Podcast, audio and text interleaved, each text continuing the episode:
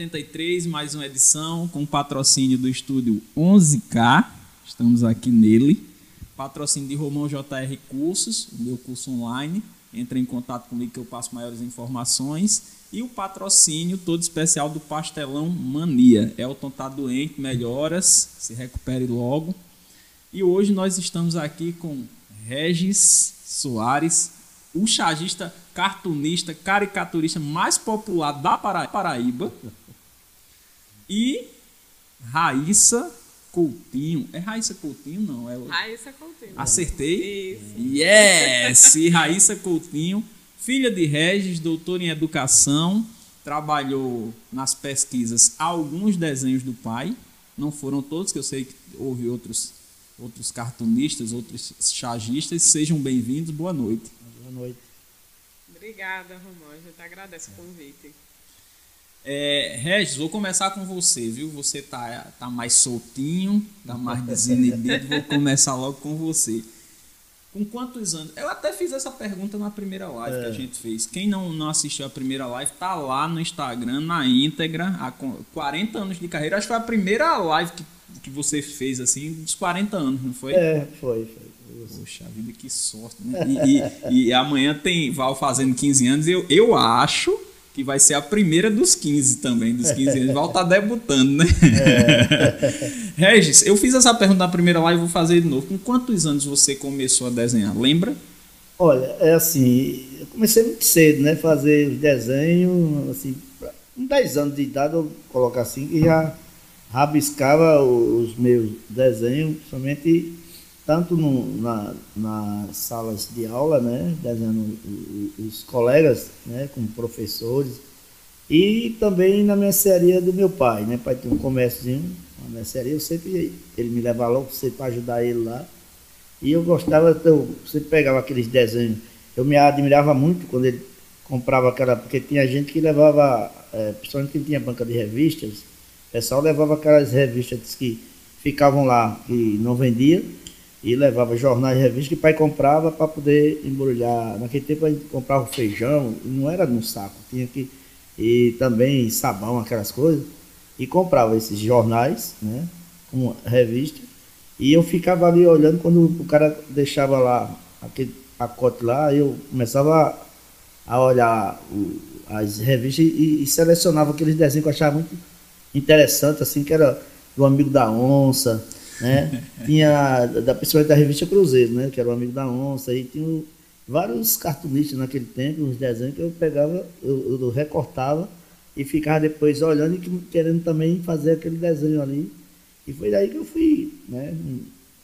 É, vamos dizer, me aperfeiçoando mais um pouquinho, vamos dizer, copiando, né? Que a gente sempre vem com a influência de, de, de, de, de artista, né? Ninguém começa desenhando o seu próprio estilo, né? Isso aí vai com no dia a dia. É, nessa época ou no decorrer assim da, da carreira, teve alguém assim que te inspirou? Algum cartunista que você pô, o cara é, é bom, o cara é interessante. Olha, é, o primeiro, assim, quando eu tive, assim, eu achava muito legal o desenho do Amigo da Onça, né? Com aquele, aquele, aquele traço dele. Mas o que me influenciou muito, assim, quando eu já comecei já na, na área de adolescência, foi o Enfio, né? Vamos dizer, principalmente o texto dele, né? E o texto de fio, é, que era muito ligado naquele tempo, que a gente vivia no regime militar, e a, a, a questão do compromisso dele com a classe trabalhadora, com a questão de, de, de ironizar né, o, o, o poder né, que estava no momento, né, defendendo a liberdade de expressão, aquelas coisas todas. Isso aí teve uma influência muito grande é, no meu lado, vamos dizer, principalmente intelectual, né, de, de, de, porque você tem que fazer chá e você também tem que estar ali por dentro dos acontecimentos, né? E ele teve essa grande influência, assim, como um, um chagista, né? Nesse lado de abrir a minha mente, né? eu, eu, eu, gostava muito de ver os traços e as ideias do, do Enfio. Que legal. Ô, Regis, eu vou fazer uma pergunta, é uma pergunta besta, mas eu acho que é a curiosidade de muita gente. E você me perdoe se for uma pergunta impertinente, se for uma pergunta idiota, Mas assim, você chegou a fazer algum curso de desenho ou começou a desenhar? Porque eu sei que pela, pela outra live você disse que é uma coisa muito natural, você começou aos 10 anos, só que tem gente que começa aos 10 anos e depois faz algum curso, alguma coisa assim. Você chegou a fazer algum curso de desenho? À, às vezes a gente faz um curso até para dizer, não. É. não, não, dá para mim, não é isso que eu quero. Eu, eu, eu quero continuar eu, fazendo essa aqui. Eu nunca cheguei, né, assim, fazer um, um curso de desenho. Primeiro, porque, assim, meu pai mesmo, a minha família, pai, é, ele queria que eu fosse comerciante, né? Eu não tinha exatamente esse, é, essa compreensão dentro da minha casa, dentro da minha família, que o desenho, o desenhista seria um, um, um cara que ia ganhar algum dinheiro, ia viver de, de desenho. Eu tinha, ao contrário, vamos dizer, eu gostava de desenhar e o pessoal gostava que eu não desenhasse. Principalmente meu pai, achava que aquilo ali, ele às vezes até pegava o papel quando chegava na mesa dele, ele saía achando que eu estava é, ali desenhando e alguém chegasse para comprar alguma coisa, eu não dava nem importância por causa do desenho. E às vezes ele chegava até pegar, tirar o papel, né, puxar assim, amassar e rasgar e jogar fora, né? Vamos dizer, por causa ele não tinha essa visão, né? De, de como né, seria é, um desenhista lá na frente, que era um, realmente um desenhista, né? por, por questão, ele não tem culpa também, não vou não colocar a culpa dele, porque ele não tem essa compreensão do que era realmente a, é, um desenho, principalmente do que eu fazia, que eu nem eu também nem tinha noção do que eu, do que eu estava fazendo ali, um, um trabalho de, de charge, né? Para onde, Lincoln?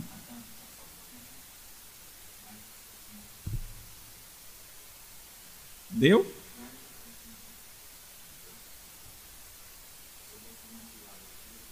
Assim? Para cá? Ficou bom?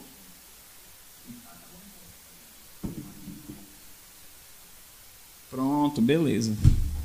Quer fazer a pergunta de novo? Não, tá tranquilo, ele já pegou já, dá tudo certo. Aqui ele pode ficar falando aí, mexendo aí, a gente vai continuar conversando aqui. Pronto. Às vezes a gente finge que não escuta ele. É. É, é. mais, é mais ou menos como um casamento fracassado de 20 anos. Um fala, o outro finge que não escuta e vai nessa assim. Às vezes é. ele fala, eu tô nem aqui, aí quando 20 é minutos depois, eu disse o que foi, Lincoln disse, não, já passou. mais ou menos como um casamento fracassado. Bom, essa, é, esse lado do artista no, no meu tempo, né? Nenhum artista era visto como se fosse né, um um, um, trabalho que desse condições de vida da pessoa depender da arte para sobreviver, né? E é, existe esse lado né, preconceituoso, né? Uhum. Principalmente dentro das, da família, né? Eu passei essa situação como um, um desenhista e muitos passaram com, com outras profissões artísticas, né? Como teatro, essas coisas. Todo mundo sofreu com esse lado do, de, da falta de compreensão né, da arte. Imagino, Reis, agora eu vou te dizer, viu? Se, se eu, eu, como muita gente, se eu vi esse traço em qualquer lugar do mundo, eu vou saber que é você. Eu não preciso saber, ver a assinatura, não. Rapaz, esse traço é parecido com o de Regis, lá de João Pessoa. Tem, tem gente que identifica até porque eu trabalho mesmo com fazendo faixa, né? Essas coisas todas de é, placa, pintura que muitos identifica, identifica até quando eu faço uma faixa, sabe? pelo estilo da, da, da, letra, foi Regi que fez essa faixa. Isso é uma maravilha, isso é, isso, isso é porque é um traço único, é claro que não precisava de curso de desenho. Eu fui perguntar porque deve ser a curiosidade de muita gente e também deve ser a curiosidade daquele menino que está rabiscando hoje, eu tenho que ir para uma escola de desenho, eu é. tenho que estudar e tal. Talvez sim, né? Talvez sim, mas não necessariamente precise ir. E, e, lembrar também, sabe, Regis, eu, eu tenho a impressão que não é só o desenho, é o discurso por trás do desenho que é muito forte, né? E, e traz toda uma vivência. É porque... Você não é bobo, não.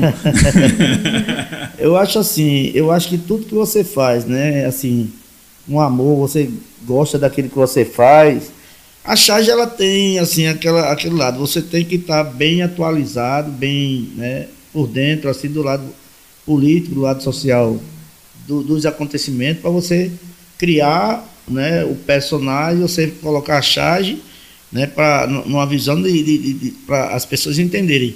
Né? Isso tem que, que tem o desenho e a linguagem.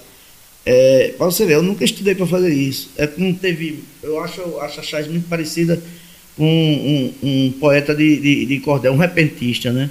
Vamos dizer, vem tudo ao mesmo tempo na cabeça dele para criar e fazer, o cara fazer um poema não é, não é para todo mundo, não é uma poesia com rima para dar tudo certo, para a linguagem que ele quer levar lá na frente. A Chaz é bem, eu acho bem um pouquinho parecido com isso. Com certeza.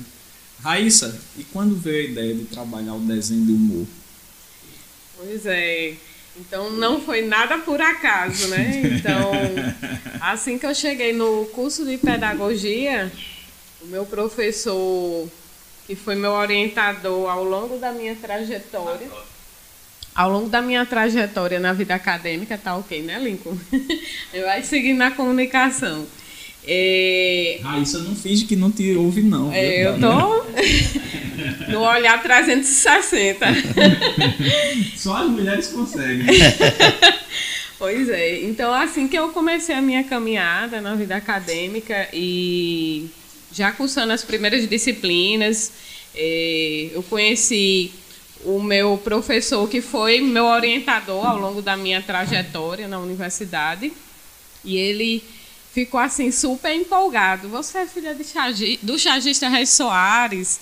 Então ele já tinha, inclusive, encontrado o Painho na praça, não foi Painho? O Painho tem esse, essa história, história com ele. É.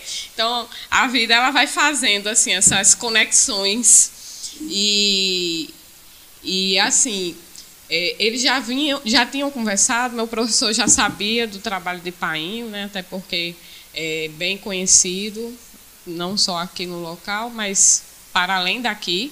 E, e ele foi me incentivando a fazer essa conexão com a minha história de vida, por ser filha de chagista, já ter essa vivência desde da, da infância cercada por desenhos, pelo desenho de humor, por jornais, que pai sempre estava ali é, fazendo a leitura de jornal, ouvindo rádio, então isso já fazia parte do meu cotidiano.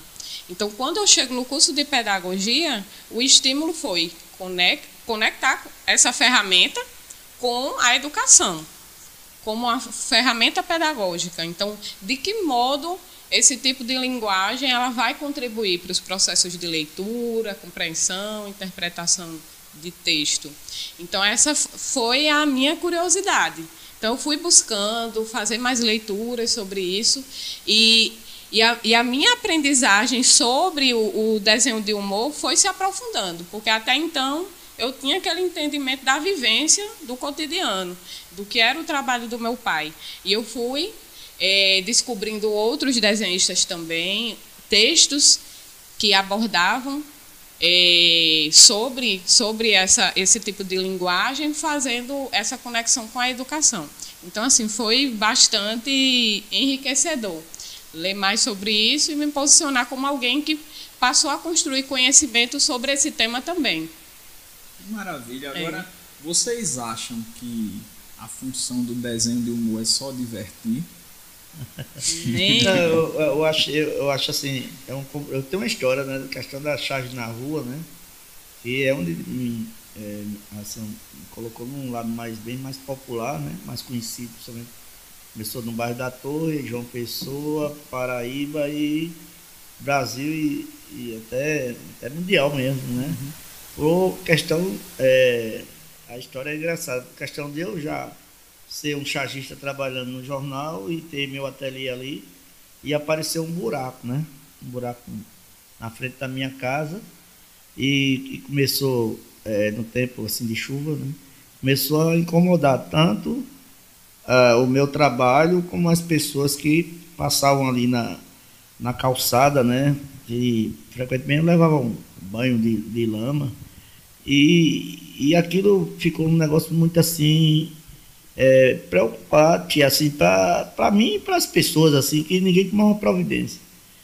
E isso aí eu comecei a. O pessoal fizeram abaixo assinado, todo mundo reclamando daquilo ali, ninguém, as autoridades no tempo não chegavam lá para tomar solução nenhuma. Foi quando eu conversando com um amigo meu, que era jornalista, conversando no, no, até no, na, na API, isso um papo, eu e ele, ele disse eu falando sobre essa situação, ele disse, Regis, tu não é um chagista, porque tu não faz uma charge lá para ver se tu. se está pessoal, buraco, né? Esse pessoal vai ver diferente esse buraco aí, né? Aí você rapaz, tu tem razão. Aí foi quando eu coloquei uma placazinha lá e era até um processo de eleição para ver se eh, o pessoal via aquilo ali que estava acontecendo. E aí se passaram vários tempos, eu fui mudando ali o, né, a, a, o tema da, da, da charge e até que chegou um ponto né, que consertaram o, o buraco. Até as pessoas que passavam lá né, tanto de ônibus como também as pessoas que passavam de carro normal e tudo, começaram até a vibrar e depois eu pensei que tinha resolvido o meu problema e o problema dos meus vizinhos. Só que o pessoal começaram a pedir a charge. e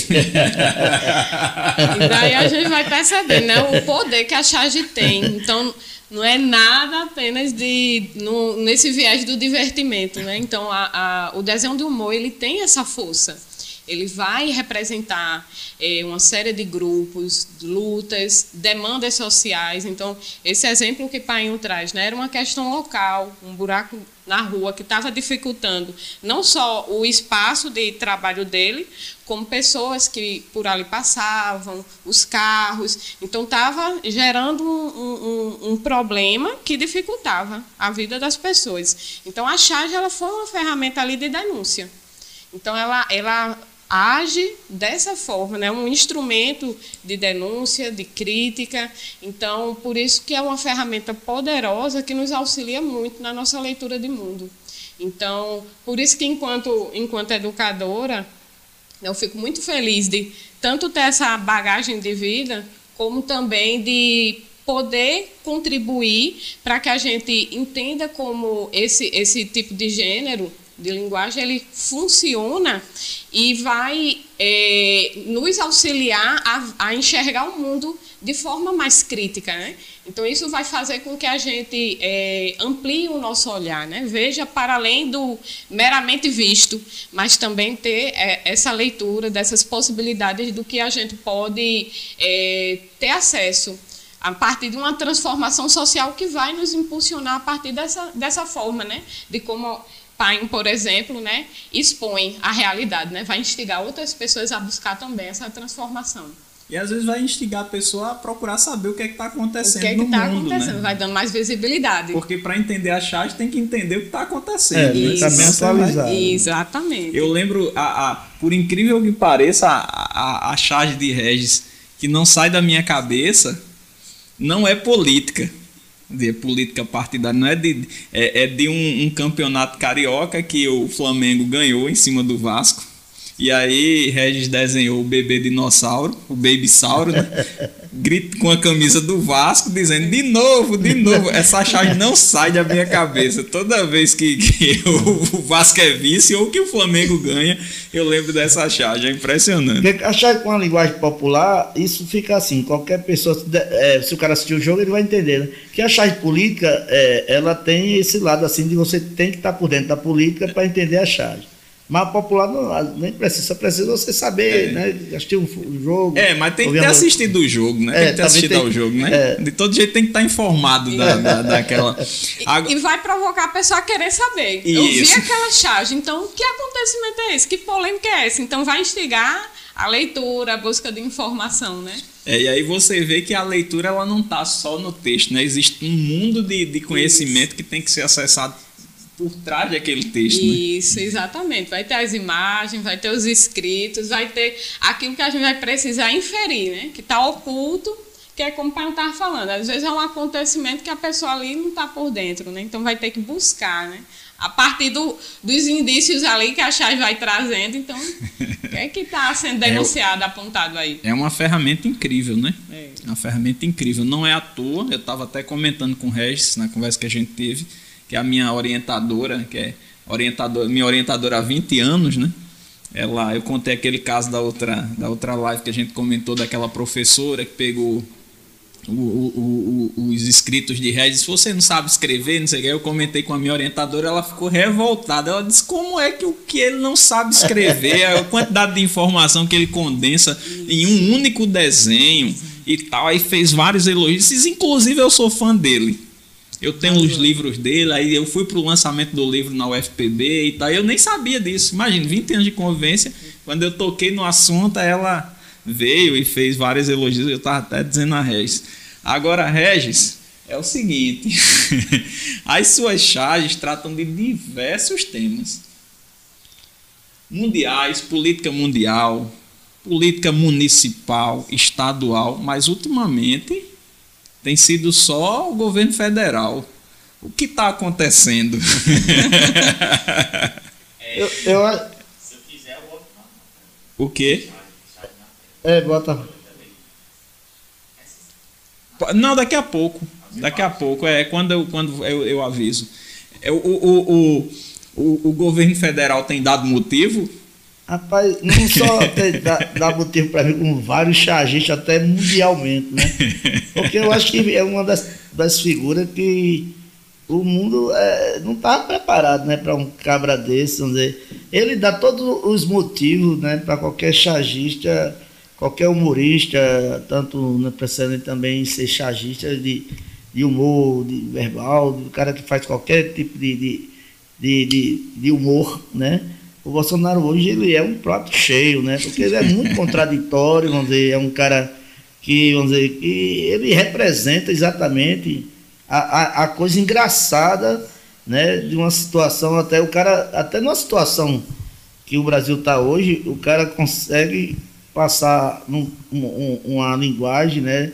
De, de, de altamente uma pessoa que parece que não existe no mundo, né? Então ele deixa uma, uma, uma coisa que de um prato cheio, né? Ah, eu até peço desculpa aos seus, a, a, aos seus fãs, né? De, de Bolsonaro, seus apoiadores. Seus apoiadores, né? Que a culpa não é minha, não. A culpa é de Bolsonaro, que ele me dá muita ideia de fazer charge com ele. Pai, eu disse que a charge já chega pronta. e essa, essa, essa, sua frase agora, essa culpa não é minha, a culpa é dele que isso já dá uma charge, né? É. Desse então... jeito. Desse jeito. O que é que você acha? Raíssa, ele tem dado motivo? Com certeza, com certeza. Então é como eu estava dizendo, né? Pai um vive dizendo. A chá já chega pronto, é só passar para o papel. então Bolsonaro não está dando um trabalho, não. Então é, é, são coisas assim que a gente é, chega a chocar, né? Então a gente, meu Deus, isso é tão absurdo. É. Né? Não aconteceu isso, ele não disse isso, ele não fez isso. E de fato, é, são acontecimentos que cômicos, tragicômicos, né, tragicômicos, uhum. e que infelizmente facilita o trabalho de quem é, trabalha com humor e com crítica, porque realmente a gente precisa denunciar tudo isso, mas a gente não gostaria né, de ter que ter essa facilidade de expor tanta, tanta barbaridade que vem acontecendo. Seria bom estar tá mais difícil desenhar a charge, né? Tem hora, Fazer a charge. Tem hora que eu fico assim, em dúvida, eu queria, eu, é, tanto que ele não, ele não mostra nem a mãe dele, porque eu, eu, eu fico pensando, quem foi que pariu o Bolsonaro?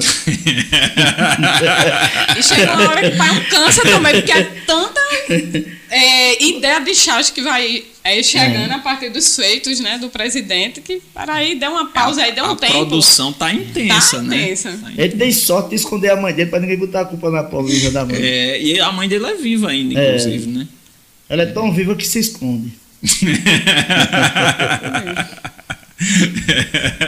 que maravilha. Ô, ô, ô, Raíssa, mas Regis não foi o único cartunista, chargista do seu trabalho, teve outros. Teve outros. E, e no, durante a graduação, o foco foram as charges do meu pai, porque ele, elas foram utilizadas em experiência é, no ensino fundamental, como ferramenta pedagógica, como eu estava falando inicialmente. Né? Então, aconteceu essa conexão né, de, dessa charge que já existia na minha trajetória a partir do trabalho do meu pai e essa conexão com o contexto escolar. Então, de que modo é, esse gênero de linguagem vai auxiliar na aprendizagem? Então, eu fui lá, apliquei e, e fiz essa, essa descrição da experiência. Quando foi no mestrado, houve uma, uma ampliação da um redirecionamento da discussão para a educação de jovens e adultos. Então, inicialmente foi uma, um trabalho mais voltado para o ensino fundamental, para crianças, e posteriormente foi, o foco foi a análise de discurso de documentos existentes que já descreviam como essa charge ela vem, é, vem aparecendo como possibilidades e contribuições no, no espaço pedagógico, mais voltado para os sujeitos da EJA. Então, o, o, meu foco nesse nível foi, foi esse, mas fazendo essa análise discursiva a partir de trabalhos acadêmicos, então fui analisando artigos, monografias sobre essa temática. Então, o Foucault foi muito meu amigo. Às vezes. É amigo um de poucos, viu? É amigo de poucos. é, exatamente. Então, é, foi um processo um pouco é, desafiante, porque nesse tempo que foi o quê? Em 2014, tinha ainda poucos trabalhos sobre essa temática. Então, eu tive bastante dificuldade de encontrar documentos.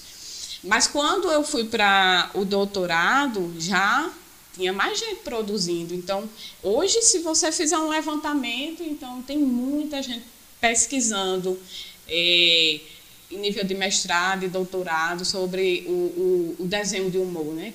As suas contribuições. Então, quando eu cheguei no doutorado, o foco foi estudar o discurso do, do, do desenho de humor na educação popular. Então, como esse desenho de humor aparece no terreno da educação popular. E eu tive uma alegria de descobrir uma dissertação que falava sobre as experiências de Paulo Freire e o, e o desenhista de humor e jornalista Cláudio Secon. Que então, maravilha. É, então, não, não faz, eu não nem nunca imaginaria que Paulo Freire um dia teria voltado a olhar para o desenho de humor. Isso, exatamente. Então foi uma surpresa e uma alegria, porque é, em sala de aula eu não tinha acesso a essas discussões, então eu não sabia desse acontecimento. Então foi durante o, o, o exílio, né? então quando a ditadura militar se instalou aqui no, no Brasil, então, intelectuais, artistas, jornalistas, né, foram muito perseguidos, né? Daí a gente vê o poder do desenho de humor, né? Então não é apenas para divertimento, então é uma crítica tão forte, é, com um poder de conscientização tão grande que provoca as autoridades, né? Então provoca quem está querendo dominar, oprimir. Então essas pessoas foram perseguidas. Então Cláudio Secon estava lá no exílio, juntamente com Paulo Freire, eles no Instituto de, de Ação Cultural. Então, eles desenvolveram vários trabalhos nesse sentido, voltado para a educação, para a cultura popular, criando é, documentos e, e, e, realizando experiências em vários países, né? Na Euro, no continente europeu, na África. E eu pude, a partir dessa dissertação, ter acesso às descrições de como foi essa experiência. E, ela, e, e esse, essa dissertação foi me remetendo a outros documentos que foram construídos durante esse, essa experiência. Então, o documento Vivendo e Aprendendo é, é, um dos exemplos desses documentos e a gente foi fazendo essa, essa análise foi assim bem interessante. O pessoal está interagindo bastante aqui pelo YouTube. Galera, no finalzinho eu vou ler os comentários de todo mundo. Segurem aí, a gente deixa para ler no final para não estar tá interrompendo o papo. Mas vou ler só o de Gerlando, que foi o primeiro, que foi sobre muito bacana a colocação sobre estar bem informado para a produção da arte. Aquela hora que você falou. O restante eu leio até o final. O pessoal está interagindo bastante, ah, viu, Raíssa? Bacana, bastante, bastante mesmo, sim. É, ô, Romão, só esqueci de falar o nome do meu orientador, meu professor, que tanto contribuiu, né? Sim. Que esse, Foi que o eu, mesmo da graduação, do mestrado, é doutorado? É o mesmo, graduação, mestrado, que doutorado. Que sorte, né? Professor Irenildo João Carlos. Então, ele me motivou bastante a realizar esses estudos. Irenildo, né? Irenildo, é. Um abraço, Irenildo. Tá vendo? Olha, deu frutos. A educação rende muitos é. frutos. Olha aí. E eu tive o maior prazer de ter conhecido ele... É numa exposição que eu estava fazendo na Praça da Paz. E ele chegou lá, engraçado, tem uma história bem interessante comigo e ele. Foi eu teve um, eu fiz um projeto de levar a charge, além de sair lá da, da rua, né, a charge na rua que já de levar a charge para as praças. Né? Praça, vamos dizer, a Praça dos Bancários, a Praça lá de Mangabeira, vamos dizer. É, era um, um, negócio que a gente. E a ideia de convidar também amigos é, para tocar um violão tal. E foi legal. A gente começou ali é, na Praça é, da Paz, foi o primeiro espaço que né, escolhemos e para fazer essa exposição. Quando penso que não, o negócio está lá, a exposição, chega um camarada do meu tamanho e fica ali né, conversando comigo e me questionando porque a charge, tem a charge com o Ricardo Coutinho, tem com vários, tanto os políticos locais como o político nacional, internacional. E ele falando se porque eu não fazia uma charge, que ele via que a charge era todas crítica. Aí ele dizendo para mim, se um político, ele chegou ali caladinho dizendo, ô, oh, rei, tudo bem? Conversando ali, a gente né, se conheceu e ele falou, se um político fizer uma coisa boa, você faz uma charge é, mostrando que ele está fazendo uma coisa boa, eu faço não. Aí ele, rapaz, esse cara ficou insistindo. Não, você não faz por quê? Eu não faço, cara. É, a coisa boa é a obrigação dele, entendeu? Eu não vou fazer. Então ele pega, paga a, né, uma publicidade para fazer tudo, mas não tem Aí, mas você não faz por quê? Porque não vai ter graça, bicho. Se eu fizer uma charge com ele, elogiando ele, o pessoal vai pensar que eu estou recebendo alguma coisa e fica mal para mim. E, a, e, esse cara ficou insistindo, conversando, rapaz, ele chegou, é assim, como se fosse umas 11 horas da manhã, tu acredita que ele, ele saiu quase o tempo de a gente fechar, é, o tempo de terminar a exposição. E ele ficou lá, ele, Terminou, eu, aí eu dentro de mim, que cabra chato. e ele insistindo com as coisas dele, e pá, e depois pronto. A gente terminou, você vê o que é o destino. Ele terminou sendo um orientador da minha filha, de mestrado e doutorado. E a gente hoje somos grandes amigos, eu tenho o maior respeito por ele, uma grande admiração, porque é um grande professor, uma pessoa altamente ética, entendeu? Um cara que é, representa mesmo a, a, classe de, de de professores, daqueles professores que nasceu para ser professor, né? Vamos dizer, o cara tem uma responsabilidade grande e do que faz e do que gosta e, e a obrigação de um grande orientador. Para mim, eu dou maus parabéns para ele, uma pessoa maravilhosa e um grande professor. A universidade realmente é, aquele, é um privilégio para a universidade e vários alunos que passaram né, por ele. Coisa boa, mas ele estava lhe provocando, Regis. Ele já sabia que você ia dar essa resposta já. Ele ficou, é como, ele ficou lhe tentando. Lhe tentando. Porque para falar das coisas boas, tem o, como você disse, é. tem o setor de publicidade do próprio governo, é. né? que ganha milhões, inclusive, é, né? É. Agora, me veio uma, uma pulguinha aqui atrás da orelha, viu? A charge, como Raíssa já disse, é, faz parte de um movimento popular, né? Como é que você, filho de um dono de mercearia, né, burguês no sentido estrito do termo, foi parar no, no, nos movimentos populares, andou um tempo com o povo do PT. Como é que aconteceu isso na sua vida, você sendo burguês? É, era mesmo. Eu com 15 anos de idade já tinha um carro para andar. Quem me conhece lá do Castelo Branco, um adolescente, com um cabo de 15 anos, eu tinha um padrão disso. Mas é engraçado, o que me atraía mais era, vamos dizer, que eu achava, veio na minha tá cabeça. O microfone é, aqui do resto, tá bom? É, eu achava assim, eu achava não, eu começava a achar estranho. Porque tem gente que tem condições e porque essas pessoas que não tinham condições não. de, de Pode sobre, continuar, condições de, de, de, é, de sobreviver, uns passando fome e o outro jogando comida fora, né?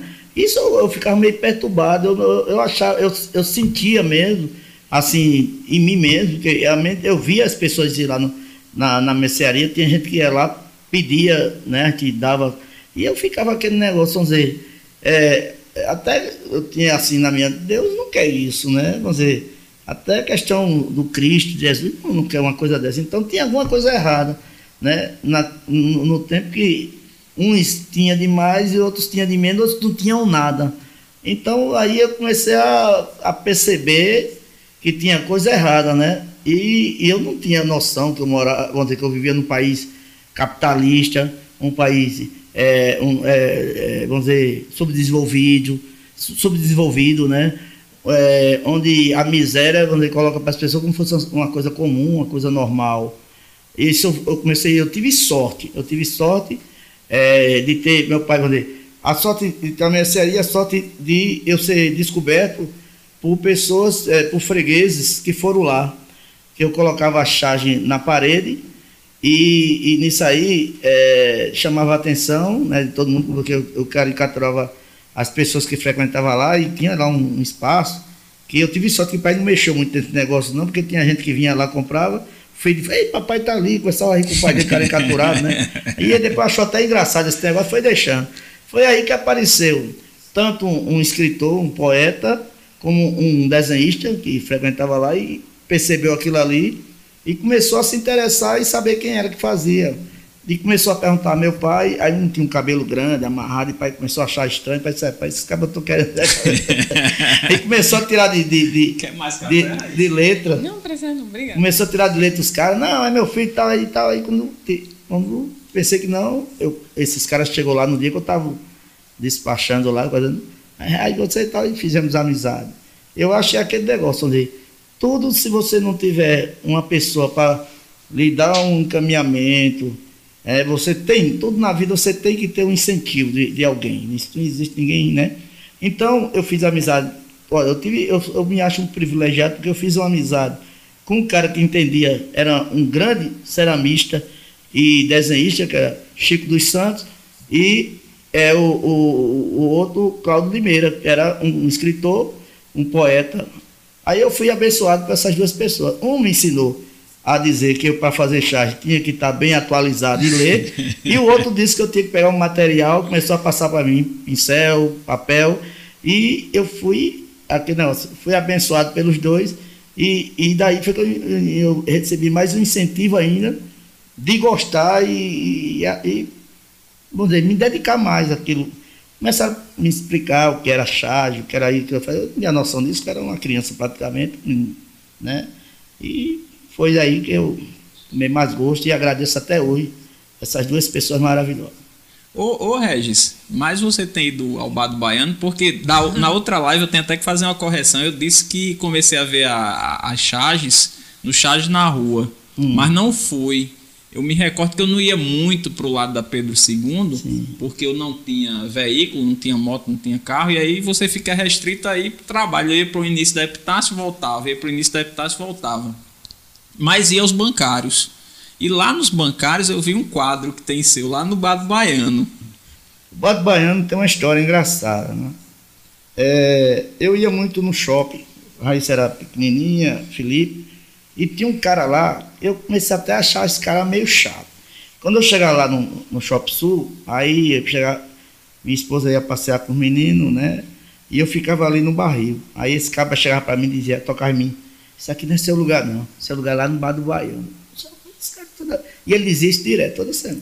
Aí eu dizia, eu, você olha, ia lá pro, pro shopping, pro shopping. tomar eu não, uma? Eu não conhecia o Bar do Baiano, não sabia quem era Sim. o Bar Eu não sabia onde era o Bar do Baiano nesse tempo. Aí de tanto esse camarada insistir, ele, era, ele frequentava lá. Mas, mas né? por que ele dizia isso? Ele sabia que era você que era Regis, Ele sabia, ele sabia, aí de chegar e dizia isso. Só que aí, uma vez eu peguei ele mesmo, disse, rapaz, por que você tá, toda vez você fala isso? Aí ele disse para mim, rapaz, lá frequenta intelectuais, é, artistas, professores, e você, eu sinto que você fica aqui sozinho, isolado, você for lá, você vai gostar. Tem uma turma que vai gostar dela. Uhum. Vai encontrar sua tribo, seu clã. E o tempo, nesse tempo, o bar era mesmo do, do o baiano mesmo, porque hoje é, é Didi que, que administra e. E Didi era garçom lá, não era? Não, o Didi tinha uma barraquinha por trás do bar. Ah, sabe? entendi. Aí, bom, Didi hoje é o dono do bar. É, vamos dizer, dono dessa barraquinha aí. Dono da, é dono da barraquinha. Aí Didi hoje, é, vamos dizer, ele soube administrar o bar e ganhar dinheiro. E o baiano nunca pensou nisso. O baiano tinha um bar, era o bar do baiano, o baiano chegava, quando chegava o pessoal lá, o baiano se, eh, entrava na, na brincadeira, na, na, na, na, batucada na batucada e o bar ficava feito um self-service. Onde todo mundo dizia que eu tava bebi, que eu não sabia mais de nada. era- Mas a, a- a primeira vez que eu fui no bar do Baiano foi engraçado. Aí eu peguei e fui, né? Quando ele falou tanto desse cara, eu tirei uma. Eu não esqueço, não, eu tirei um sábado, se eu vou nesse bar do Baiano. Aí fui. Quando eu cheguei lá, sentei numa mesinha lá e quando eu olhei, tava aquele cara na porta. O bicho era grossão, assim, meio brutão, né? Assim, aquele. Aí olhou pra mim assim, falava bem grosso. Diga! Aí eu disse, traga uma cerveja, comecei a olhar pra ele. Ele tinha uma mecha assim no cabelo, assim, um sinalzinho aqui, né? Parecia uma pena. Aí eu pá, peguei a cerveja, ela quer uma cerveja, botou lá pra mim, aí foi pra lá ficou olhando. Aí, isso não, eu fui numa, numa sexta, aí no, no outro dia, o sábado, aí eu fui, já com a caricatura dele que eu tinha desenhado. Quando eu cheguei, chegou lá e tava do mesmo jeito lá, ele olhou pra mim, tava uma cerveja, quando ele trouxe, eu peguei a, o desenho e mostrei pra ele, você conhece esse cara aqui? Quando ele olhou, disse, rapaz, ficou doido, sou eu. Aí quem é você? E me abraça. Aí é você aquele chá. Pronto. Rapaz, esse cara ficou louco por mim. Aí eu comecei a frequentar o bar e desenhar as figuras que frequentavam lá no bar, os pessoal.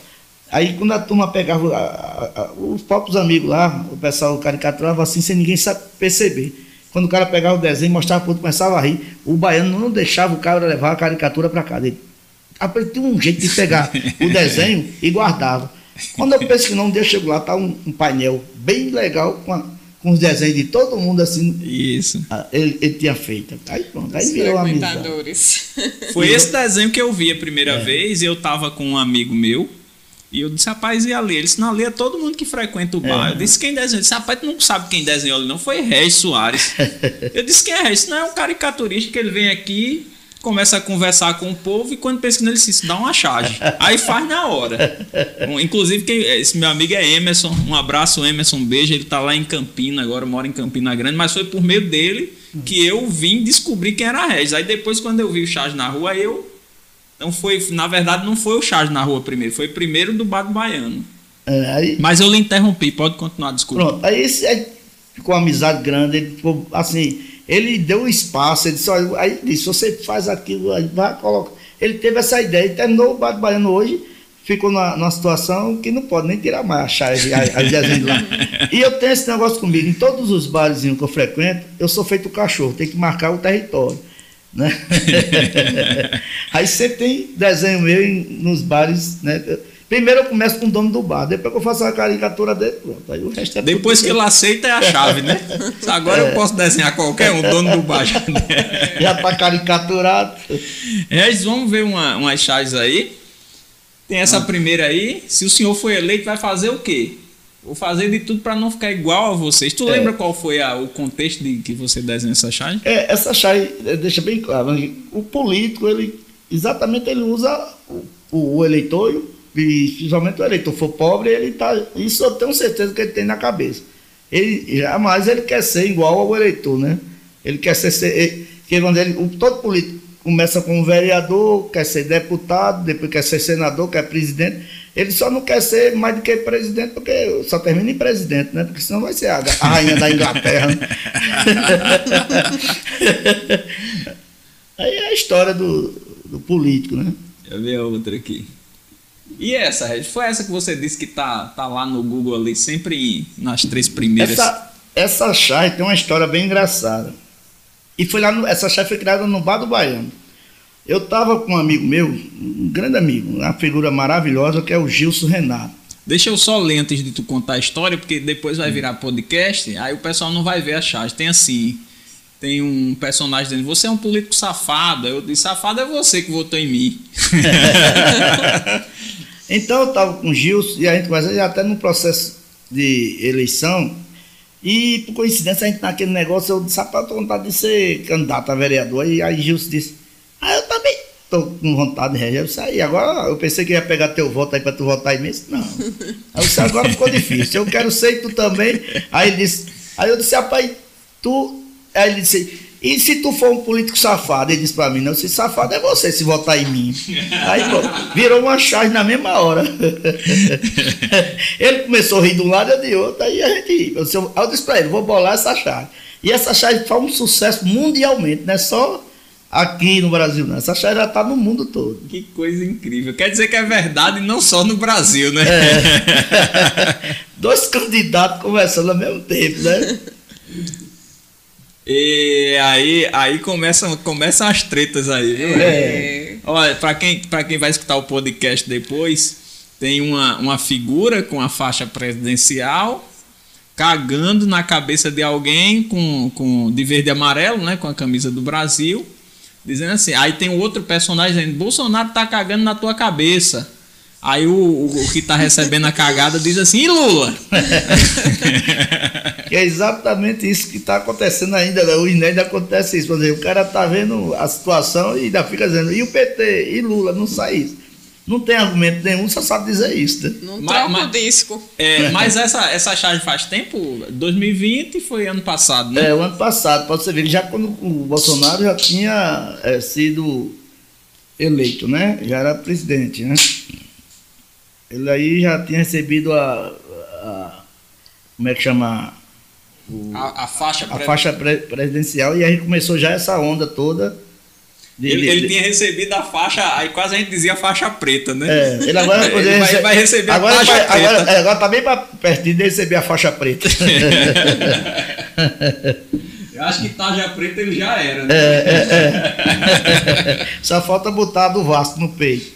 E com X. Aí você arranja um problema com os brincadeira. Vascaínos. Me Aquilo é- desculpe, meus amigos vascaínos. Depois vai vir lá no teu WhatsApp os Eita, amigos eu- vascaínos reclamando. Peço desculpas. E essa daqui, ó, pra quem vai ouvir ainda, vai ouvir o podcast. Quem vai ouvir o podcast depois assiste no YouTube, viu? O índio tá virando gente. É só uma frase do, do Bolsonaro, né? É. Aí o índio responde, né? É, que tá aí, né? E tu continua um animal. E tu continua um animal. Essa charge ela passou de 1 milhão e 300 mil é, pessoas alcançadas né, no, no, no Facebook, né? Foi mesmo. Aí embaixo aí você vê a quantidade de gente né, alcançadas. São três charges minhas que chegou a isso no Facebook. Foi mesmo. É. E ninguém aqui comentou o jornalismo aqui, porque eu acho que o pessoal aquele negócio, né? É, Tem esse lado, deixa essas coisas, e eu comentei, e todo mundo viu isso e deixaram Mas- passar. Mas, Regis, você é um tesouro paraibano. Obrigado. É um tesouro. É incrível. Eu acho. Eu não quero nem dar muito mote para a imprensa tradicional, para a imprensa convencional.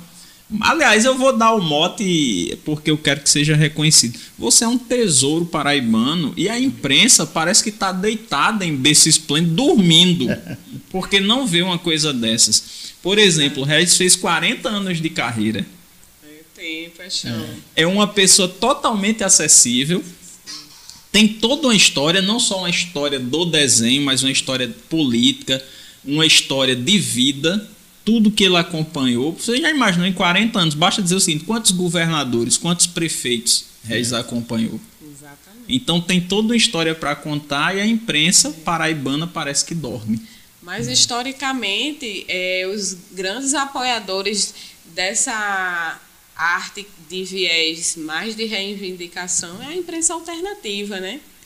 Então, eh, são as pessoas que vão ali compartilhando também umas com as outras, eh, gerando esse, esse processo de conscientização, mas eh, essa arte provocativa, crítica, pautada na cultura popular, que traz as demandas populares, ela tem mais apoio mesmo da imprensa alternativa, do- dos movimentos né, sociais. Então, nada é por acaso, né? Eu, eu tive muito apoio no começo hum, né, da imprensa antes. Eu acho que é porque também mudou, tem uma meninada nova agora, né? E talvez e não perceba, né? Dizer, é o que está faltando esse lado aí. Porque realmente eu agradeço muito a muitos jornalistas. Eu, eu saí, já fiz, tem várias matérias de jornais, de TV, e aqui, vamos dizer, do, da TV Cabo Branco, de todas as TVs aqui, realmente eles me deram muita oportunidade. Agora eu acho que o tempo passa, né? Aí tem uma juventude hoje que não percebe isso, não tem essa sensibilidade, assim, né? Porque o pessoal que já fizeram muita coisa, assim, muita matéria comigo, já estão muitos aposentados, já tá, né? Existe isso também. Eu acho que falta, porque de um tempo para cá, que foram fazer alguma entrevista foram meninos que muitos que não eram nem daqui, não sabe, não tem, não, não, não, não acompanharam essa história minha. Eu acho que isso aí é, é uma coisa que realmente é, é, perde o lado editorial do jornal, né? Porque é isso aí, procurar a história da, da Paraíba, as pessoas que, né? E, tem não só eu não, tem muitos artistas aí que eles nem tocam no. Faz de conta que nem existe. Pois vamos trazer todos para cá. É, exato. As portas estão abertas, né, Lincoln? o objetivo, inclusive, é esse, né? O objetivo é esse. É, é, é, continua aquele mesmo objetivo daquela live de um ano e meio, que é trazer o pessoal é, técnico e trazer também o pessoal do, do, da, do lado cultural, né? E Regis é um desses. Olha, Raíssa, independente de ser, de ser chagista, cartunista, estar no meio alternativo, pela história que Regis construiu, ele já é um patrimônio da Paraíba. Verdade. Então, ele, ele, ele, como é que eu posso dizer, se sobrepõe a tudo isso. Ah, é arte alternativa, mas pelo, pelo, pelos 40 anos, 41 anos de sucesso, já se sobrepôs. Imagine quantos jornalistas já, já abandonaram a profissão Quantos já, jornalistas já deixaram de ser jornalistas? Quantos jornalistas já não tem mais Ibope e Regis é. continua tendo? Exatamente. E no meio onde deve ter, é. que é com o povo.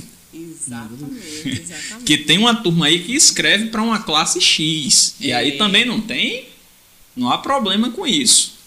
Continua escrevendo para a classe X. Mas agradar a massa durante tanto tempo é muito difícil, viu? Oh. Não é fácil, não. Exatamente, é toda uma história, né? E, e, e já está marcado, né? Na história, não só da Paraíba, mas a, as marcas do, do trabalho de Painho, para além do Estado, né? Mas nacionalmente. Então, tem gente em outros países vendo também o, o trabalho de Painho.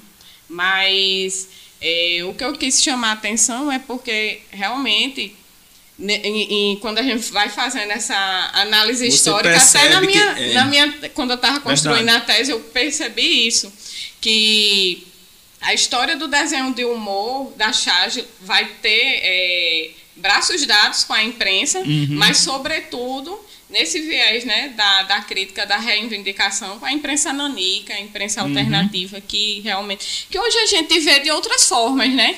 Que a gente vê aí uma mídia ninja, por exemplo, né? Isso, que, que vai dar mais visibilidade. Então, quando você segue essas, esses, é, esses canais, a gente vê o quão forte é esse tipo de, de linguagem.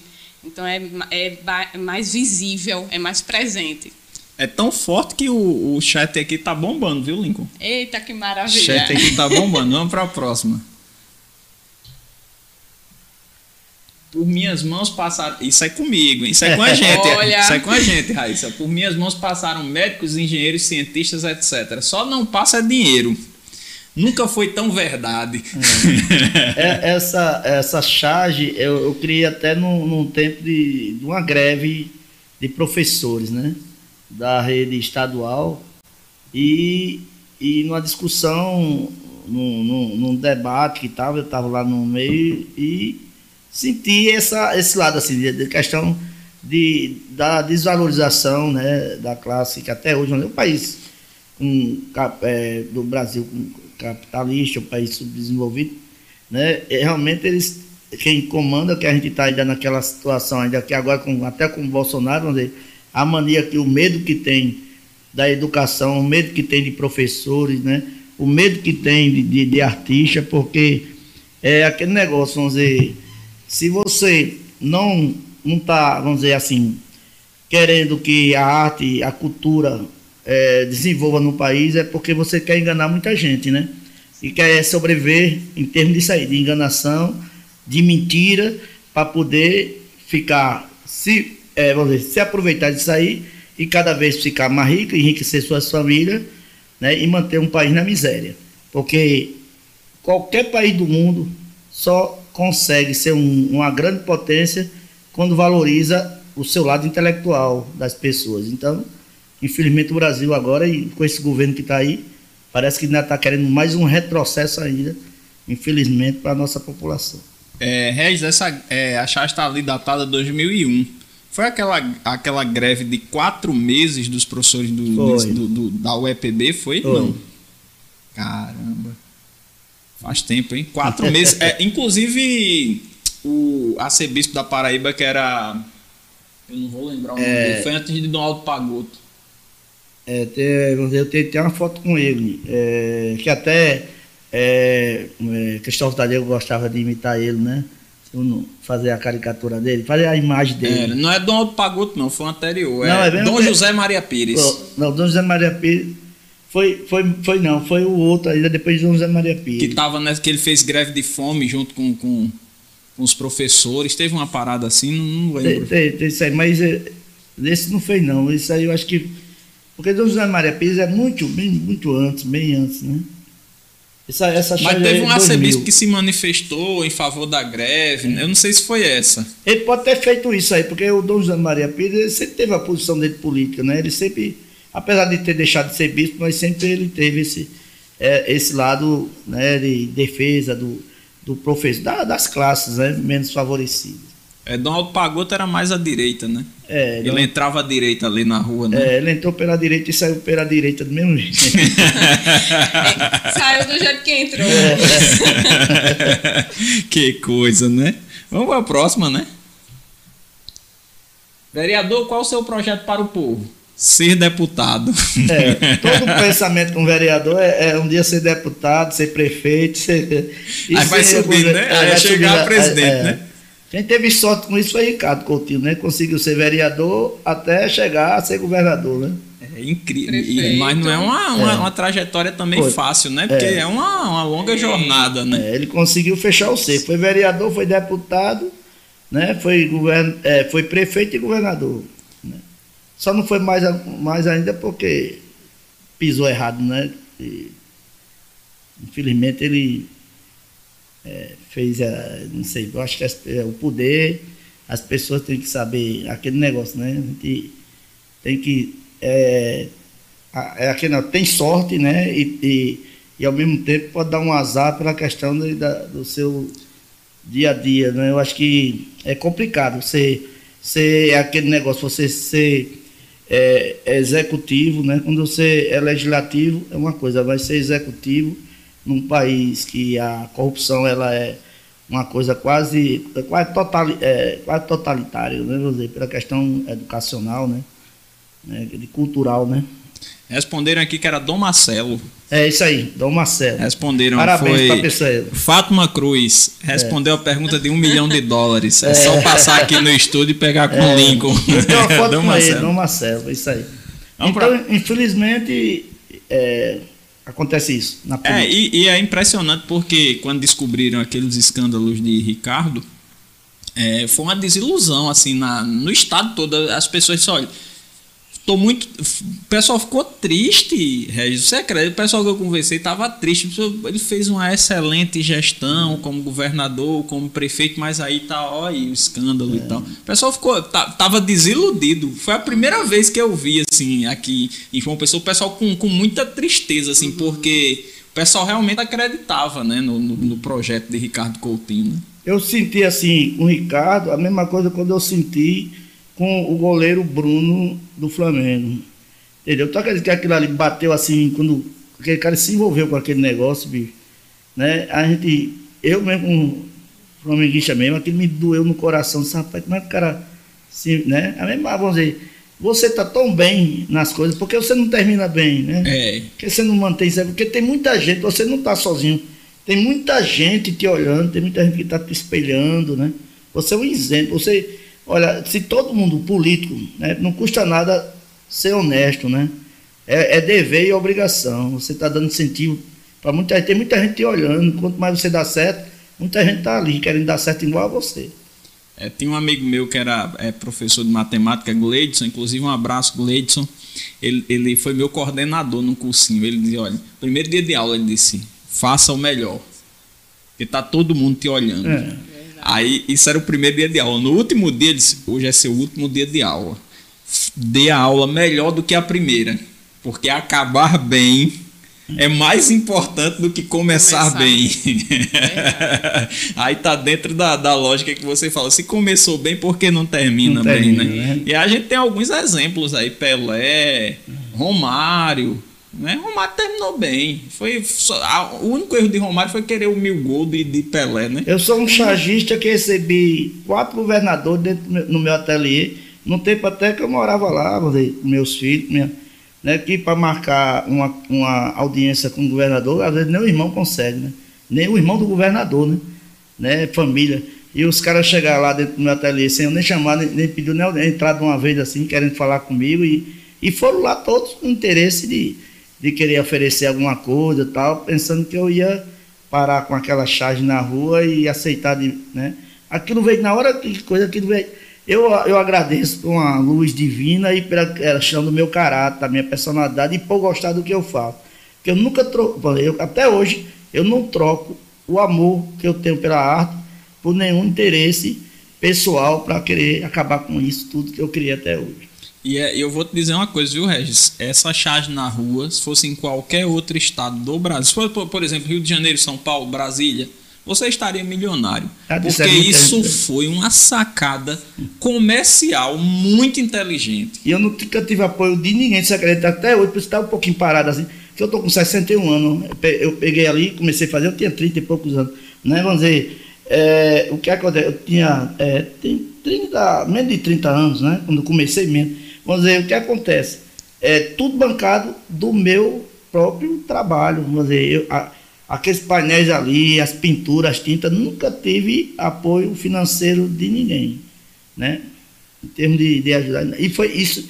Agora, eu posso dizer, felizmente, eu acho que se eu tivesse, talvez não seria tão a charge autêntica como é até hoje. Ô, ô Lincoln, falando em, em que ele começou com 30 anos, Vê aí o, o, Instagram de Regis e pega uma foto dele mais novo. Rapaz, o cara era, é, era bonito, hein? Ô, oh, meu amigo, galã. Vê, procura aí pra gente botar aqui na tela, viu? Deixa eu passar para a próxima chave enquanto o Lincoln procura. Tá lá no, no Instagram dele, tem umas fotos dele novo, bicho atlético. Era, era, era forte, é, né? eu, eu, eu, gosto de eu batia pelado, era jogador de, de, de peladeiro, era era de menino de praia também, gostava. Olha, menino de praia, Olha tá vendo só. aí, ó? Assim que a gente vai descobrir. de Ipanema da Paraíba. A gente vai descobrindo que ele não é bobo, não, hein, Raíssa? Exatamente. Vamos para a próxima aqui, ó. De novo, sem capacete. Essa é recente, né? É. Sem máscara, aglomerando e na contramão. Na terceira já pode pedir música no Fantástico. Todo errado. Todo é errado. o próprio Bolsonaro, né? Com a turma de moto dele, né? Os motoqueiros agora, né? É, rapaz, e aí tem uma coisa curiosa, o pessoal sempre chama a atenção, né? Porque o Bolsonaro é declaradamente homofóbico, né? E aí é. tá sempre com al, al, alguma pessoa do sexo masculino na garupa. É, né? ele não, ele não, é isso que é engraçado, porque geralmente o motoqueiro mesmo, né? Gosta de uma menina segurando atrás, né? Assim, né? Porque é o casal, né? Às vezes a esposa e tal. E ele não, e esse negão não sai, e o negão nunca fica na frente, ele só fica atrás. Pegou pesado, viu? Pegou pesado. Parece a sombra dele, né? É a sombra dele. Rapaz, é uma boa observação. É. Só um chargista para perceber uma coisa dessas. Vai fazer é. as descrições dele, né? Apesar de eu não tenho nada contra, né? Isso aí, não, claro que não. Mas assim, o que faz a gente observar isso, claro que não é homofobia nem nada. É, é assim. E também quem quiser achar que é homofobia, eu tô de consciência tranquila, Regis é. também que não é. Mas assim, para quem é tão homofóbico, é. né, tão testosterona mil, né? Tá sempre é. com um cara na garupa é um pouco estranho, né? É um pouco é. estranho. Ele não deveria querer isso, né? Mas há quem desconfia até dentro do movimento LGBTQIA+, que há uma, um, um um eu reprimido ali, né? É. E aí Freud explica, né? Eu, eu acho que o Bolsonaro ele tem uma menina dentro dele. Será? É, ele não deu ainda a cria dela. ele gostou, nunca. Ele gostou, nunca deixou sair. depois vai vir uma enxurrada de crítica lá, viu, Ed? Você, vai, você que aguenta lá depois, viu? E essa daqui, ó. Ele nunca news. pariu essa menina. Será? Olha, é fake news. E essa, Regis? Essa aí é a família mesmo, fake news, né? Que eles, esse pessoal vem de, né, de agora não, né? A família Bolsonaro chegou onde chegou até hoje, lá desse, desse lado aí, que a polícia mesmo já tá, né? A justiça já tá praticamente já bem ciente disso. Isso já virou, né? todo mundo já está sabendo que. E é uma marca isso. desse governo, né? É, é, marca de mentira, de inventar isso. história, né? Um jogo aí dos algoritmos, né? Para bombardear né, a, a população de fake news, de notícias falsas. E, e, e, o Brasil se tornou uma referência, né? Uma referência. Uma referência em fake news. Em fake news. Essa é uma referência boa. O Brasil se tornou referência em fake news e a, e a potencialidade de fake news fazer com que um determinado candidato é, consiga ganhar uma eleição. Então, a partir de notícias falsas. Então, infelizmente, o Brasil é, se, tornou, se tornou conhecido internacionalmente como um país que se deixou levar por fake news, fazendo com que um, um candidato como Bolsonaro ascendesse à presidência da República, né? cheio de inverdades, instigando as pessoas a acreditar aí na contramão da verdade. E o que eu estou achando engraçado é que aquela professora disse que você não escreve direito, mas fake news está escrito bem certinho em inglês. Em inglês. É. Olha aí, tá vendo? E ainda fez uma bicicleta. É, ainda fiz a montagem aí, né? Ficou legal, né? Vote no padre, vote no pastor. Se Deus quiser, eu voto. É, essa chave é exatamente porque é, no tempo, né? Agora ainda tem ainda, vários pastores, vários padres, padre até diminuiu mais, tem mais pastores, né, agora, né? Assim, candidatos. Aí eu, eu tive essa ideia, porque um padre, um pastor pedir um eleitor voto, então o eleitor é aquele negócio, ele só pode recorrer a Deus, né? Né? Porque fica duas pessoas que dizem que são de Deus, numa situação dessa. Complicado, né? É. Vamos ver a próxima. Isso aí, aí a galera que é jovem não vai, não vai associar, é, né? É esse personagem de chicanismo, né? Pantaleão. É, muito antigo, né? É, de chicanismo. E era um personagem que mentia muito, né? Aí eu fiz essa esse trocadilho aí. Ele dizia, não é teta, é teta, é. né? A, a, mulher dele, ele pedia pra mulher confirmar. É. Tu encontrou, Lincoln, a foto de Regis? Vai ver aí. Procura aí uma foto. Eu já vi um aqui, ó. Inclusive ele tá numa matéria de jornal aqui sem camisa, é, mostrando os bíceps. Mas músculos. tem outras. Os músculos, garoto de Ipanema, é, garoto pai... de, de, de, João Pessoa, de Eu Jampa. recebi vários elogios quando essa, essa, publiquei essa charge assim. Tinha, tinha gente que pensava que eu estava do mesmo jeito. Disse, não, rapaz, já estou com 61 anos. não, sou eu, né? Tô do mesmo jeito, né? Mas tem uns aqui de galã agora, recente, viu, Regis? Tem um aqui com a camisa verde. E Regis tem uma coisa, viu, Raíssa? Interessante. Depois você pode ver até os consultores de moda masculina que ele desabotou o, o segundo botão da camisa. Exatamente. Que isso é uma coisa que não é todo mundo que saca. Aqui ele tá com o terceiro botão desabotoado. Isso é, um, viu, Ré? Isso é um sinal de masculinidade. Olha o cara só, que fecha todo... tudo, ele não mostra o tórax, né? É. Aí não, não demonstra masculinidade. Você tá aqui já com 60 anos, já com o terceiro botão desabotado, um, um, um como se diz lá em Rio Tinto, um transilim, que é o, é, o cordão. Todo charme, né? Trabalhado no charme. E aproveitar. Já tá passando aí na tela, né? É, e aproveitar aí, e avisar, né? Que eu já tô quase comprometido mesmo, para não ter concorrência já, para não, não, atrapalhar aí. o meu namoro. Olha aí, tá procurando aí, né, Lincoln? Deixa eu passar aqui então. E essa aqui, Regis? O meu discurso é sempre em cima da saúde e da educação. Aí tem o candidato em cima do, do, do funcionário da saúde e em cima do funcionário da educação. É, porque sempre o discurso é o mesmo, né? Os caras se aproveitam. É, todo discurso é vou melhorar a saúde, a educação e continua tudo do mesmo jeito. Só nas promessas. E já, já tem gente aqui respondendo, não vou dizer quem é. Diz, é, é Regis, você é o máximo, já deu liga. Daqui a pouco eu digo quem é. Mas não se desconcentra aqui tá não, viu? Essa daqui, para que esse orgulho, para que esse orgulho todo? Se um dia vocês vão estar aqui também. Aí falando já do povo orgulhoso, né? É, isso aí, porque tem gente que acha que nunca vai morrer, né? Existe gente assim, existe muitas pessoas, principalmente quem tem condições assim, né? Financeiras, acha que é eterno, né? Não existe isso. Quando é uma temática assim mais abrangente, Romão, é, se configura como cartoon, né? Isso. Porque muita gente confunde charge, cartoon, caricatura, porque tudo assim acaba é, parecendo sinônimo quando a gente fala, mas na verdade são tem diferenças que a gente precisa sempre entender até para poder funcionar melhor a nossa leitura diante do, do- desse, desse gênero de linguagem, né? Então, quando a temática é mais abrangente, então aí há uma reflexão sobre a morte, sobre a vida, Que a charge sobre era, valores. ela é mais atual, né? A charge é mais atual. Assim. É tanto que aquela do Pantaleão você teve que explicar quem É. era o Pantaleão, que é a figura do mentiroso, Que personagem ter- chicanismo. vai- A charge ela tem toda um, um- uma amarração ali histórica, é, um contexto social, determinadas é, sujeitos. Então ela vai retratar isso, né? Então ela está voltada aí para o, o, o acontecimento. E o cartoon não. Esse aí é um exemplo aí bem claro, né? O cartoon ele vai trazer temáticas gerais que a partir de qualquer contexto eu vou conseguir entender. Manda um e-mail para mim, www.com.fone.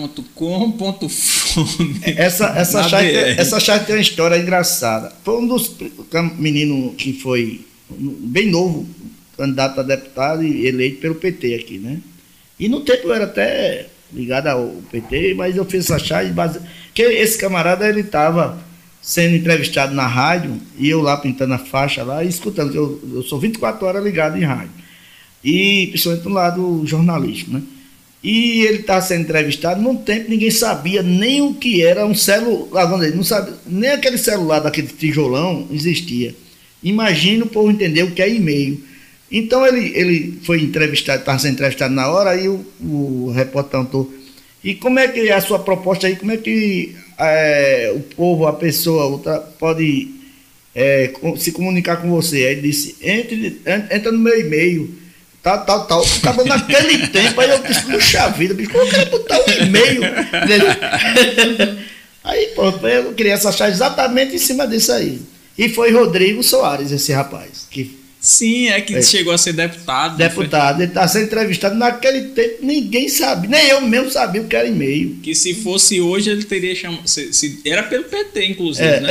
é, se é. fosse hoje ele seria chamado de esquerda caviar. Né? Não tem esse termo de esquerda caviar É. agora, né? Quem quisesse conversar com ele alguma coisa, mandasse alguma coisa, né, uma proposta pelo, para o e-mail dele.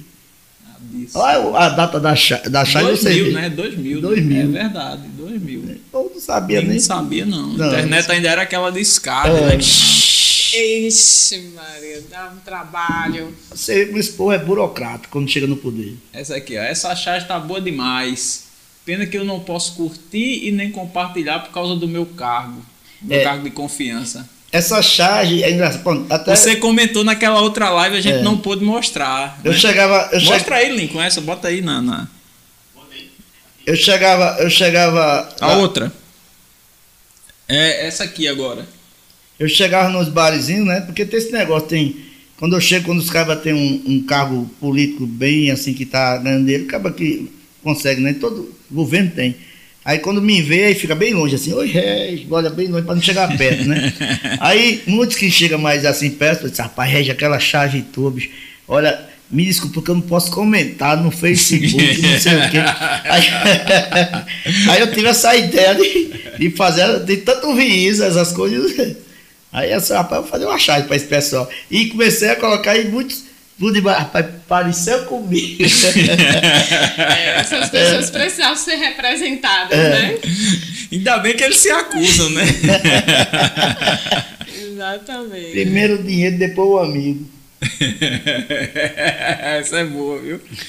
Essas ideias da Chay são todas suas. Se eu tivesse 1,80m, olhos azuis, curso superior e bem vestido, você não perguntava isso, né? É, isso eu senti muito. É, tinha mu- muitas pessoas que, assim, foram várias assim, que inventaram de fazer alguma coisa lá no ateliê. Eu sentia, eu comecei a sentir que era para ver quem, quem eu era, assim. Inventava vou pintar uma faixinha, um negocinho de vende-se, né? Isso aqui, não sei o quê. Aí teve um que chegou, chegou outros, mas esse cara, eu não esqueço nunca, ele chegou para mim, aí olhou para mim assim, aí disse, bicho era grandão ele, né? Aí você é o Regis Soares? Ah, Sois. é mesmo, é você? Eu sou, pai. Ele ficou tão em dúvida assim. Aí eu disse, o que é que você quer? Não, só, não, não é nada não, só queria saber. Quando ele saiu, eu disse, rapaz, esse cara agora me deu essa ideia. Aí tive essa, eu botei essa chave até na parede lá. Quem entrasse, quem entrasse já via, rapaz, não precisava nem, nem dizer que sou eu, né? E essa aqui, Regis? Essa aí Quem são, será? são meus dois filhos, né? A- a- os meus tesouros, assim, a, a minha vamos dizer, existência, né? De, de, eu, de eu querer viver exatamente essa responsabilidade que eu tenho pro resto da minha vida, né? Da mãe também, espiritualmente. Né? E ela teve a participação dela incrível e gente dar essas duas coisas maravilhosas que eu tenho na minha vida. Aí, Aí é Raíssa e Felipe. Aí estão estudando, né? Al- É porque- desenha? É porque Felipe é, Felipe todos os dois desenham, porque Raíssa desenhar e não, aí depois não ligou mais. Ela desenha bem mesmo, e Felipe também desenha bem. Agora o Felipe hoje é design gráfico e se quando o cara se acostuma no, no computador. aí vai só querendo desenhar no computador, né? Ele faz muita coisa, é um bom profissional, ótimo profissional, mas desenha muito bem também. Aí deixou para lá o desenho, mas tem a criatividade dele e o talento dele no que ele faz, né? Então você se dividiu em dois, porque É. você está dizendo que Felipe é um bom designer, designer gráfico e Raíssa escreve muito bem, Escreve que eu tenho bem. lido É. algumas coisas dela É, na. Ela é muito. E aliás, eu não preciso nem dizer que ela escreve bem, porque a audiência dos textos dela no Instagram e onde ela publica é muito alta, é, né? Ela é O muito. pessoal Obrigada, comenta bastante. Ela tenho lê lido, muito. viu? Eu tenho lido. Eu não, não comento porque eu sou muito tímido para algumas coisas, né? Mas eu tenho Obrigada, lido. E Raíssa lê muito, Raíssa lê bem, direto. Ela, ela lê compulsivamente, ela gosta muito E aí ler. ela tem, Raíssa tem umas reflexões que a gente pensa que é uma pessoa de 60 anos, 62, tem uma vivência incrível, assim, nos textos dela. Eu fico, não, a Raíssa não pode ter escrito isso. A Raíssa é muito novinha para isso. Eu, Mas, eu amo filosofar, escrever sobre a vida, fazer as reflexões, né? Partir da própria caminhada da gente e do que a gente acompanha também, né? Na- essas, esses diálogos como esse que a gente está vivendo agora, né? Nos viabiliza muitas reflexões. A gente vai sair inspirado, né? Certamente daqui. É verdade. E é bacana essa troca, né? Sempre nos enriquece. mas depois, Raíssa, você guarda isso aí e pense em juntar tudo Fazer e um fa- livro, fazer né? um livro, porque a grande sacada de hoje é porque a gente escreve as coisas às vezes que dá uma página, uma página e meia, isso eu não vou publicar porque só deu uma página, uma Que página. e vai juntando, né? É, mas Verdade. junta tudo, faz um livro e dá muito certo, porque eu tenho percebido que a leitura de hoje é isso. As crônicas e os contos estão muito em alta, porque com a vida corrida que a gente tem, é, a gente pode ler um texto, o primeiro texto pode ler o último, não precisa de uma sequência, né? Você não precisa como um romance, como uma novela que você precisa ler sequencialmente. Você pode ler o primeiro, pode ler o último, pode ler um do meio. E assim, é o que você faz. É, Existem alguns amigos meus que fazem isso e está dando muito certo. O principal deles, eu vou citar agora, conversei com ele essa semana, acredito que ele está vendo é, o nosso programa, que é o Ivandro Menezes, um super amigo meu de mais de 20 anos. Um abraço, está com Covid, então melhoras, Ivandro. Eu disse, venha para cá quando você estiver pela Paraíba, que ele é professor da Universidade Estadual da Bahia. Ah, e é um bacana. cara maravilhoso, assim. Aí ele disse, não, eu tô aqui em Mamanguape, mas eu tô com Covid. Aí eu disse, poxa, que pena. Aí ele fez isso, o livro dele é um livro de contos, tá, Contos, tá né? fazendo muito sucesso. E o outro que vai estar aqui com a gente nesses próximos dias, que eu tinha combinado antes de fechar tudo, aí fechou tudo, ficou, que é o professor Roberto. O cara é professor de física, doutorado em Portugal. E aí começou como leitor, se descobriu leitor e depois disse, rapaz, eu posso participar dessa brincadeira de um lado diferente, eu posso escrever também. E aí começou a escrever bacana. e virou escritor e é premiado no aí veja veja isso, como são as coisas é premiado no Brasil inteiro com os contos dele ninguém conhece aqui na Paraíba Olha isso. Felizmente. eu pouca gente conhece vou dizer ninguém conhece mas pouca gente conhece mas no meio literato ele é muito conhecido Vou me inspirar nessas histórias. E nosso país realmente precisa dar mais visibilidade a esses trabalhos. A gente tem muita gente bacana, muita E- gente criativa. Tanto nessas produções escritas como na ciência, né? Então a gente precisa realmente valorizar mais. Por isso que é muito importante esse seu trabalho que você está fazendo, Verdade, você está conseguindo fazer isso, né? É. E era para muita gente fazer, mas depois eu acho que tenho certeza, quando você todo mundo perceber que você está fazendo, vai aparecer outros querendo. E que apareça. Que, que apareça. a gente é. já começou o projeto com isso. Eu não quero exclusividade. Quanto mais é. gente fazendo, melhor. Isso. E tem uma menina aqui, da, da menina no, na expressão de falar, aqui de João Pessoa, que também é uma assumidade é revisora de textos, é uma pessoa super competente, que é Débora Gil Pantaleão. A gente fez esse live com ela. E depois a gente não conseguiu marcar mais porque ela é muito atarefada, mas é também uma super escritora e uma super revisora de texto. Tá vendo? Olha só. Falta você. Pronto. Vou abraçar essa, esse propósito, Romão. Regis se dividiu em dois, né? Tem um que desenha e outra que escreve. É, então, tá... Eu me acho privilegiado, graças a Deus, né? Essa eu achei fantástica, Regis, viu? Todas são muito boas, né? Mas essa eu achei maravilhosa, porque. É Vá, comenta, eu não quero dizer nada não, Essa vá, É quando teve aquela onda, né? Sempre tem uma onda aqui, né? Que as pessoas, é aquele negócio, pensam que tem hora que pensa que o, o vírus não, não, não, existe, né? E começa a estar tá, pensando que tá todo mundo, né? E depois quando começa aí eu coloquei o próprio coronavírus procurando. No divã, né? e o cara também sem máscara. O outro tá. Nem o doutor acredita nele. Nem o doutor está acreditando. É para o pessoal que vai ver o podcast, o podcast, vai ouvir o podcast depois, tem assim, ó, qual o seu problema? É um aparentemente psiquiatra, um psicólogo. É. Aí, deitado no divã, tá o coronavírus dizendo assim: doutor, a população não acredita mais em mim. o negacionismo tá grande, é, não tá? tá grande demais. Isso é culpa de quem, né? Tem um é. cara aí que faz isso tudo aí, né? Que fez o, o vírus ir pro divã. É, é o, o, nosso presidente. Nosso não, não é, não é, mais nosso, né? Não, é, Naro, le, né? Legalmente é nosso, né? É. o que é legal, mas não é de direito. É. Lembrei do meme, né? Presidente Bolsonaro. Não, tira o presidente, né? É verdade, é verdade. Essa daqui, já sei. Esse é um político. Como é que ele sabe? Porque é tudo a mesma coisa. o ceguinho tava no. Só basta olhar a cara de. de, é, de, de, de a cara lisa, né? 2004, essa é antiga, né? É antiga, tem muita chave. Aqui tem Lula e Bolsonaro, para não dizer que Reis só fala de um lado. É, né? eu, eu tenho aquele negócio. Eu acho que o próprio chá. Eu tenho uma história engraçada. Não sei se pode ainda aprofundar ainda. Pode, fique à vontade. É... Pode, pode, Lincoln. Aí eu, é, eu lá no, no ateliê, né, morava ali ainda fazendo. Quer ali um minha, pãozinho, minha morada. Oi? Quer um pãozinho? Viu? Não, obrigada, Romão. Já já eu aí, chego aí. Já já eu chego aí. Aí tinha sempre um senhor que ele ficava lá perto do. Esperando a esposa dele, que ela descia lá né, numa parada de um que é bem perto do ateliê. E ele ficava conversando comigo. Ele era um senhor aposentado do Banco do Brasil. E ele fazia assim umas críticas dele, que faz tempo isso porque ele notava que eu era muito petista, assim, né? Assim, achava que eu estava puxando muito para um lado. E ele ficava tirando onda, criticando, ele fazia sempre essa mesma crítica. E dizia que, olha, tal, fazia as críticas à esquerda naquele tempo, do PT e tal.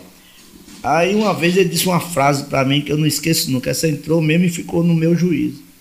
E ele disse, olha, vou dizer um negócio a você, você tem talento, você é um gosto demais do seu trabalho. Agora você vai melhorar mais, ele dizendo você vai ser um grande, assim, bem melhor do que você faz, se você deixar essa mania de ser esquerda demais, assim, esquerda, ser um flamenguista, não sei nem sei qual o, o, o, o, time dele, mas dizia. E você deixar de ser ligado a essas coisas e ficar mais solto, ficar uma pessoa mais independente. Isso vai lhe ajudar bastante. Conversinha é essa, né? É. Rapaz, aí você vai ficar mais livre, você pode. Eu botei isso na cabeça depois disso. Eu fiquei meio com raiva assim dele, assim, rapaz, esse cara meio disse de uma maneira. Mas depois eu disse, rapaz, ele tem razão. Pronto, quando eu comecei a fazer isso, eu disse, eu vou mais agora mexer com todo mundo mesmo, fazer minha chave, né? Porque a gente fica, a gente tem aquele lado no começo da gente e tudo, a gente querendo proteger um lado que a gente acredita e tal. E eu comecei a fazer isso aí, porque eu acho que a arte não tem nada a ver com de direita, nem a arte tem que ser do bem, a arte tem que ser uma coisa humanista, de um lado que vai fazer bem à humanidade, entendeu? Ninguém pode estar se apegando, pode pegar assim, num lado como a gente vê agora, numa situação que a gente tem que tirar um, né, para ver se coloca outro. A gente já viu que tem que fazer isso mesmo, né? E a arte tem que estar do lado do bem. Se a esquerda está do lado do bem, então a arte está do lado da esquerda, né? Né? A direita não pode estar do lado do bem, porque, principalmente os planos capitalistas, a gente nota que a direita é uma coisa muito mais perversa. Né? Então, eu comecei a fazer isso aí por uma questão de liberdade, porque eu tenho que fazer, mostrar que, principalmente do lado político. Na política brasileira não tem, porque política é profissional, entendeu? A qualquer momento pode ir, um dia, todo mundo fala agora, né? Pode ser que um dia até Lula esteja abraçado com, lá na frente com um tal até de. Ninguém duvide disso, porque esses caras. Ele, a política brasileira virou uma coisa de profissionais. Entendeu? Virou uma coisa de profissional. Então, é isso que é. O, o artista tem que estar bem atento a esse lado, você não pode ficar fanático por político. Né? Eu mesmo não, eu, eu perdi esse lado. Eu não tenho fanatismo por político nenhum, eu tenho fanatismo pelas minhas ideias, né? que a gente tem que ser realmente sempre com uma visão. Eu tenho essa visão humanista, de esquerda, se for de esquerda, a esquerda humana. Né? Jamais vou ser uma pessoa de direito. E Raíssa tá olhando para você com a cara bem feia porque você fez esse discurso bonito, danado, mas no final isso é um discurso de esquerda, viu? Você não. pendeu mais para um lado, viu? Não. né, é isso que eu estava pensando. Então, assim, é porque o, o, o trabalho de, de Painho e, e outros artistas que caminham nessa vertente mais progressista, da crítica social, da busca por problematizar esses acontecimentos que ferem os interesses da, da população, né, das, da, das classes populares. Então, o, o desenho de humor sempre vai ser um riso é, que é comungado em determinados grupos. Então, você está rindo com determinadas pessoas. Né? Então, um, o, o, Freud ele vai explicar isso né, a partir daquele do livro dele sobre os xistes. Né? Uhum. Então, que, que também me desafiou aí a eu ter que caminhar aí para o, o, o, campo da psicanálise para entender sobre o desenho de humor. Então, ele vai fazer esse, essa, essa amarração. Eu tô a partir do momento que eu provoco o riso, é um riso de, de uns, é um riso de um determinado grupo. E que grupo é esse, né? Então, há um propósito nesse riso. Então, você está sendo porta-voz de determinadas pessoas e, e, demandas. Então há uma, uma, agora a arte ela precisa dessa liberdade, de fato, de, de realizar essa crítica. Então o, o desenhista ele precisa estar livre para realizar esse processo de, de comunicação, mas ele sempre vai estar eh, representando um determinado grupo, ele vai ter um posicionamento ideopolítico, então não há neutralidade na arte. É, Lincoln, deixa eu. Bota só a arte de novo. Que eu esqueci de ler. Tem o Bolsonaro e o Lula. Aí o Bolsonaro tá dizendo eu sou honesto e o Lula e eu inocente. É. E aí tem, acho que. Ou é Deus. É, é Deus. É, Deus, é Deus a é divindade aí. Justiça de Deus. E Deus rindo assim dos dois, né? Rindo dos dois. É. Tipo, eu sei o que vocês fizeram no verão passado. né? é exatamente isso, assim, que mostrar esse lado, né? Que são políticos, né? Não deixa de ser. É, aquele negócio, a, a, a, o lado ideológico, o lado da minha visão ideológica é totalmente diferente. Eu tenho a minha visão ideológica é visão de esquerda, visão do bem e da humanidade. Mas, isso, e que não comunga com fanatismo, né? É. A gente, na, na posição de esquerda, a gente precisa também fazer a autocrítica. É isso que vai fazer a gente avançar, né? Mas, é. logicamente, não perdendo de vista o inimigo comum. É. Tem aqui ó, o Bolsonaro com a bandeira do Brasil a nossa bandeira jamais será vermelha, só dá conta de energia. Essa é, é recente também, né? Essa é agora há pouco, cara. Entendeu? Porque o, é, essa mania né, dos bolsonaristas, pessoal é, vermelho, vermelho, né? Pessoal tá achando, tá achando o outro, né? Principalmente o Bolsonaro, ele, ele usa muito essa bandeira, né? O só, verde e amarelo, né? Só o lado só é, brasileiro, quem é bolsonarista, né? Quem não é, não existe isso, né? Jamais. Essa daqui foi a que eu botei hoje. É. eu faço sempre aquele. É, porque eu gosto do, né, do meu time. e, e, gosto dos amigos que tem os times dele também, né? Agora, Agora engraçado tá... foi a sua colocação, foi muito inteligente. Eu gosto do meu time e gosto dos meus amigos que torcem por outro time.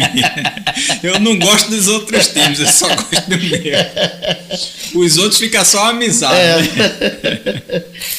Então, aí é, estado quando o meu time perde, né? O time que eu gosto perde e a turma fica tirando onda comigo, aí eu tiro onda com eles também. A turma provoca muito, Regis, quando Ah, meu amigo, tem uma, um grupozinho que fica só esperando, eles não aparecem não. Agora o Flamengo... Deixa eu passar aqui. Olha aí a galera que tava me provocando hoje no grupo também, tá aí, viu, a resposta. Engraçado, todos os times podem perder, menos o Flamengo. Ô, oh, inveja. Essa daqui foi demais, viu? Essa daí tem gente que achou até. Eu nem botei ela no meu coisa. Porque eu, eu tô no, no, no Charge na rua, que eu tenho dois, né? Vamos dizer, Charge na rua e Regis Soares Charge. Tanto no Facebook como no Instagram. Que um é administrado por Felipe e o outro é, é meu pessoal. Aí eu gostei, assim, o Bolsonaro é exatamente isso aí, vamos dizer, o cara tá roubou e ela me descobriu assim, né, tá envolvido com corrupção, né? Então, e foi mais aí, essa vacina mesmo. Dizer, não tem aquilo lá de dizer, quem está defendendo a honestidade, né, de, de Bolsonaro tem que provar que ele é honesto também, né? E ele tem que provar que é desonesto, que ele não fez isso. Então tá aí, né? A, a, a charge, gente, tem o Bolsonaro com as, a, o personagem, né? Do é. presidente da República com as calças arriadas e a vacina da Covaxin na bunda, é. né? É, aí a charge mostra que Bolsonaro mostrou a bunda agora, né? Vamos dizer. Arriou as calças. Arriou as calças. e ainda soltou um ventinho. Sim, é, ainda tem esse detalhe. Né? Essa foi fantástica, essa daí. Essa não é minha, não. Essa é não? É não. Fernando Mota. É, essa daí eu acho que. Acho que tu mandou pra mim, não, não foi? acho que tava em alguma coisa no meio, isso aí não é não. Isso aí tem um tem um assinado lá. Tem a, a. Mas aí essa daqui tem. Mas um... pode comentar ela, né? Tem o um nome do. Tem o, tem o e Bolsonaro é... numa caixa registradora, né? É. Enchendo os bolsos Enchendo de dinheiro. Os bolsos de dinheiro. Isso aí é do outro chargista, mas eu não sei porquê. Acho que foi na hora que mandou Jogou junto, tudo, foi. Compartilhamento geral. É. Tu encontrou a foto de Regis? Pra cá, né? O bom é que divulga, né? Eu já... Tu tem aí? Tem como passar? Você passar a foto? Tem, tem aqui, Lincoln? Eu posso te mandar? Aqui? Entrar no, no, no... Tem que ser aqui, né?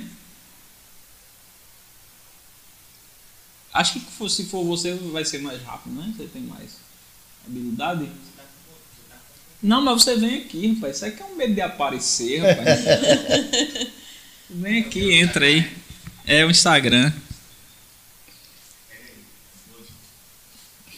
Aqui? Só para não aparecer, né, rapaz? Você com um é. cabelo bonito desse, não rapaz, é, A timidez, né? Eu também, eu sou assim com ele, tímido. É não, ah. é não, é não. não corresponde, não, a sua realidade. Ô, Raíssa, qual foi o critério para você é, selecionar os outros chargistas e tal no teu trabalho? E na, na, na tese. deixa eu. Regi, pode comer um pãozinho aí, tem um guardanapo aqui. Enquanto mais fala, você vai comendo um ah, Depois eu pego um Tá gostoso, viu? Sem mais de. Já já eu vou chegar aí também. É. É, na tese, eu fiz análise de discurso. Então, o ponto de partida, como eu tinha falado, foi uma dissertação que. É, evidenciou os acontecimentos durante o exílio, né, como a gente tinha comentado.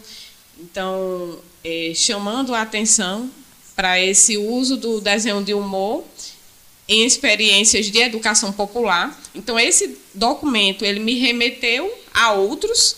Então, a análise de discurso a partir do primeiro Foucault, que é a arqueologia de saber, do saber, uhum. ele vai é, te mobilizando a fazer essas, essas investigações documentais em conexões. Então, um documento que te remete a outro, te remete a outro e te remete a outro. E você vai criando uma rede discursiva.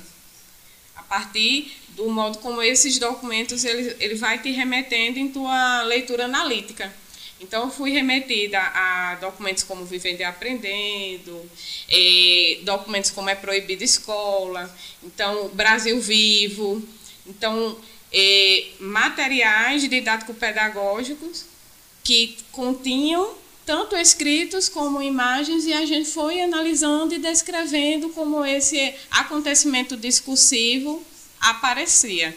Então, me permitiu entender eh, o, o, o, modo como esse, esse desenho de humor era utilizado pedagogicamente, como essas leituras aconteciam, eh, os procedimentos, então, processo de, de, de, síntese cultural, o processo de, de dialogicidade, problematização, acionamento da consciência crítica, então, todos os procedimentos que é instigado no, no leitor enquanto educando.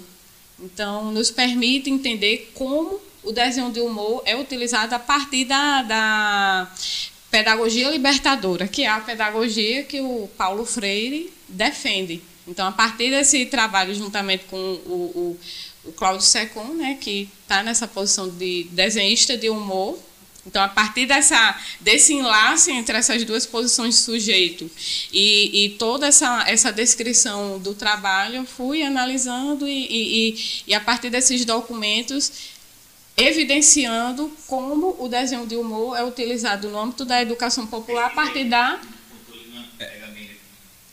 a partir da pedagogia libertadora, porque a gente pode utilizar de diversas formas, né?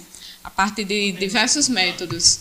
Então, esse é um dos caminhos possíveis e é um caminho que nos instiga bastante, né, enquanto Bota educadores. Aqui eu não, vou conseguir encontrar, não. Consigo não. Entendi, Raíssa. Um longo, foi um longo caminho até aqui, Regis Isso. e Larissa. Foi um, foi um longo caminho até aqui. Exatamente. Exatamente. Com certeza. Deixa eu ver se Lincoln encontra a foto de Regis mais jovem aí, garoto de jampa. Vamos stalkear, é. né? É, vamos stalkear. É Regis Soares. Pode vir mais pra cá, Lincoln. Não tá pegando você ainda não. Quando se pegar você, eu te digo. É. Lincoln, Lincoln quer ser aquela figura do Lombardi, Regis, que não é. aparece, só aparece a voz. Né? Bota aqui em cima da mesa, não, pe não pega não. Aqui ainda não pega não. Pega não. Tá vendo, ninguém tá vendo você. Não. Bota aí. Regis Soares. Aí, aí já apareceu. Primeiro. Aí tu vai descendo aí. É, eu achei isso aqui muito impactante. Viu? Foi, mandaram para mim, eu, eu divulguei porque eu achei muito assim, né? Tem que fazer isso, tem que mostrar. A gente tem que combater essas coisas. Vai descer aqui. Descer aqui. Só descer, é? Certinho? É, pronto, vai coisando. Ó, aqui, aqui tá bonitão. Tá bonitão aí, mas, mas não deixou de ser bonitão por causa da idade, não. Eu só queria pegar uma mais jovem para mostrar que você era garoto de jampa. Pronto, essa daqui, é, ó. ó. É. Essa aí agora, deixa eu ver aqui. Ó, galera. Ó o Regis aí, ó. É, bem, Malhado, bem nutrido. Bem nutrido. Ainda, ainda com uma pose, ainda tem uma pose, né? Exatamente. Fotogênico. O óculos assim, né? É, Mas, altamente foto, fo, um foto de garoto assim. de praia mesmo aí, viu, é. Regis? Tinha quantos anos aí, pai? Ah, isso aí já era teu pai. Eu já tinha 30 anos aí, eu acho que eu tinha 30 e 32, eu acho que nessa faixa, 32 anos. Minha idade atualmente. É. Não, não, diga a sua idade. Eita, eu ia fazer um suspensezinho. Mas é engraçado que até nos comentários, a gente vai ler os comentários aqui. Deixa eu botar a foto de Reis aí no. Cadê? Acho que tem a idade, é, tem a data do. do a data do jornal é, lá em cima. Só botar ela no, no telão. Qual é a data do jornal? Não, não consigo. Não consigo enxergar. Essa foto dele no jornal, na capa do jornal. É. Sim. Já tá Pronto, beleza. Deixa aí. Reis aí fazendo pose. É, engraçado, Larissa, é que se a gente for. Raíssa. Eu sabia que eu ia errar em algum momento, acertei até a Raíssa. Engraçado, Raíssa, que se a gente pegar a tua trajetória acadêmica, a gente jamais vai, vai pensar. Aí assim, Larissa Coutinho. Raíssa Coutinho. Raíssa. Raíssa Coutinho. Aí, doutora em educação. Aí a idade. Não pode. É muito jovem para já ter caminhado todo esse percurso. Raíssa né? tem esse lado. Raíssa, eu tenho uma história engraçada quando ela era pequenininha, né? Porque ela estudava na escolinha, mesmo na, na- do lado mesmo do ateliê, lá na frente. A mãe dela ia buscar, às vezes eu ia buscar ela. Aí ela sempre foi desse jeito, sempre, desde pequenininha.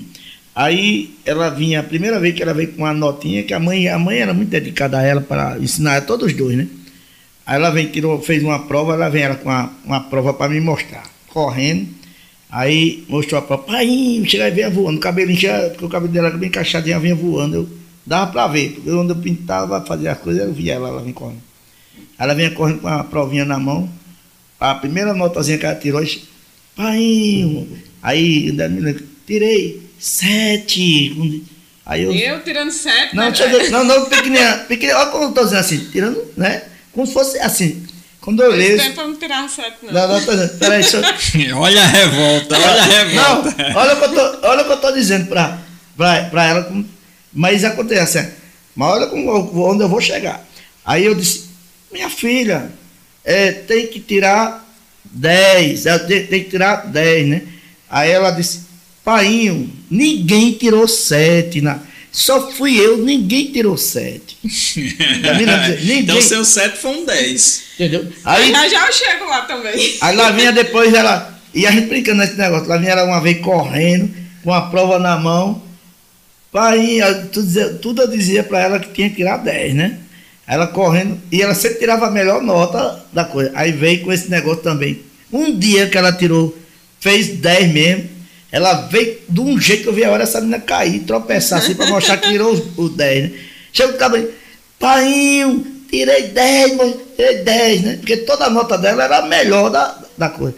Aí quando eu disse, minha filha, 10 não, tem que ser 11. Aí ela disse, 11, aí olhou pra mãe dela, mãe, não, não tem 11 não, né? Não tem 11 não. aí pra ele, não tem 11 não. Isso mexeu tanto com minha cabeça que eu fui seguindo a vida assim. Querendo tirar 10 sempre. Sentindo essa necessidade da aprovação do pai, da aceitação. e depois eu tive que desprogramar, né? Porque pedagogicamente não é bem por aí. E, e engraçado que quando eu cheguei na, na universidade, essa questão da nota era tão forte que nesse tempo não era sete, não, era uns oito, É, nove, é, né? é. Aí eu chegava, pai, eu tirei oito, tirei nove. E ele, não, mas tem o 10 ainda, né? Você pode conseguir o 10. Então, era a maneira de- que ele tinha de me estimular, né? A buscar Sempre o melhor, melhorar, né? exatamente. Mas eh, eu fui criando uma fixação por essa questão da nota que depois ficou um pouco nocivo para mim. Então, aí, né, tanto que quando eu cheguei na universidade e tive de fato um 7 do meu professor, inclusive meu orientador, né? Eu chorei. eu chorei. A minha criança interior chorou. Então depois eu vim perceber que era a criança que queria mostrar o 10 ao pai, né? Então mesmo já com a idade mais avançada, eu ainda continuei perseguindo essa, essa, essa nota máxima.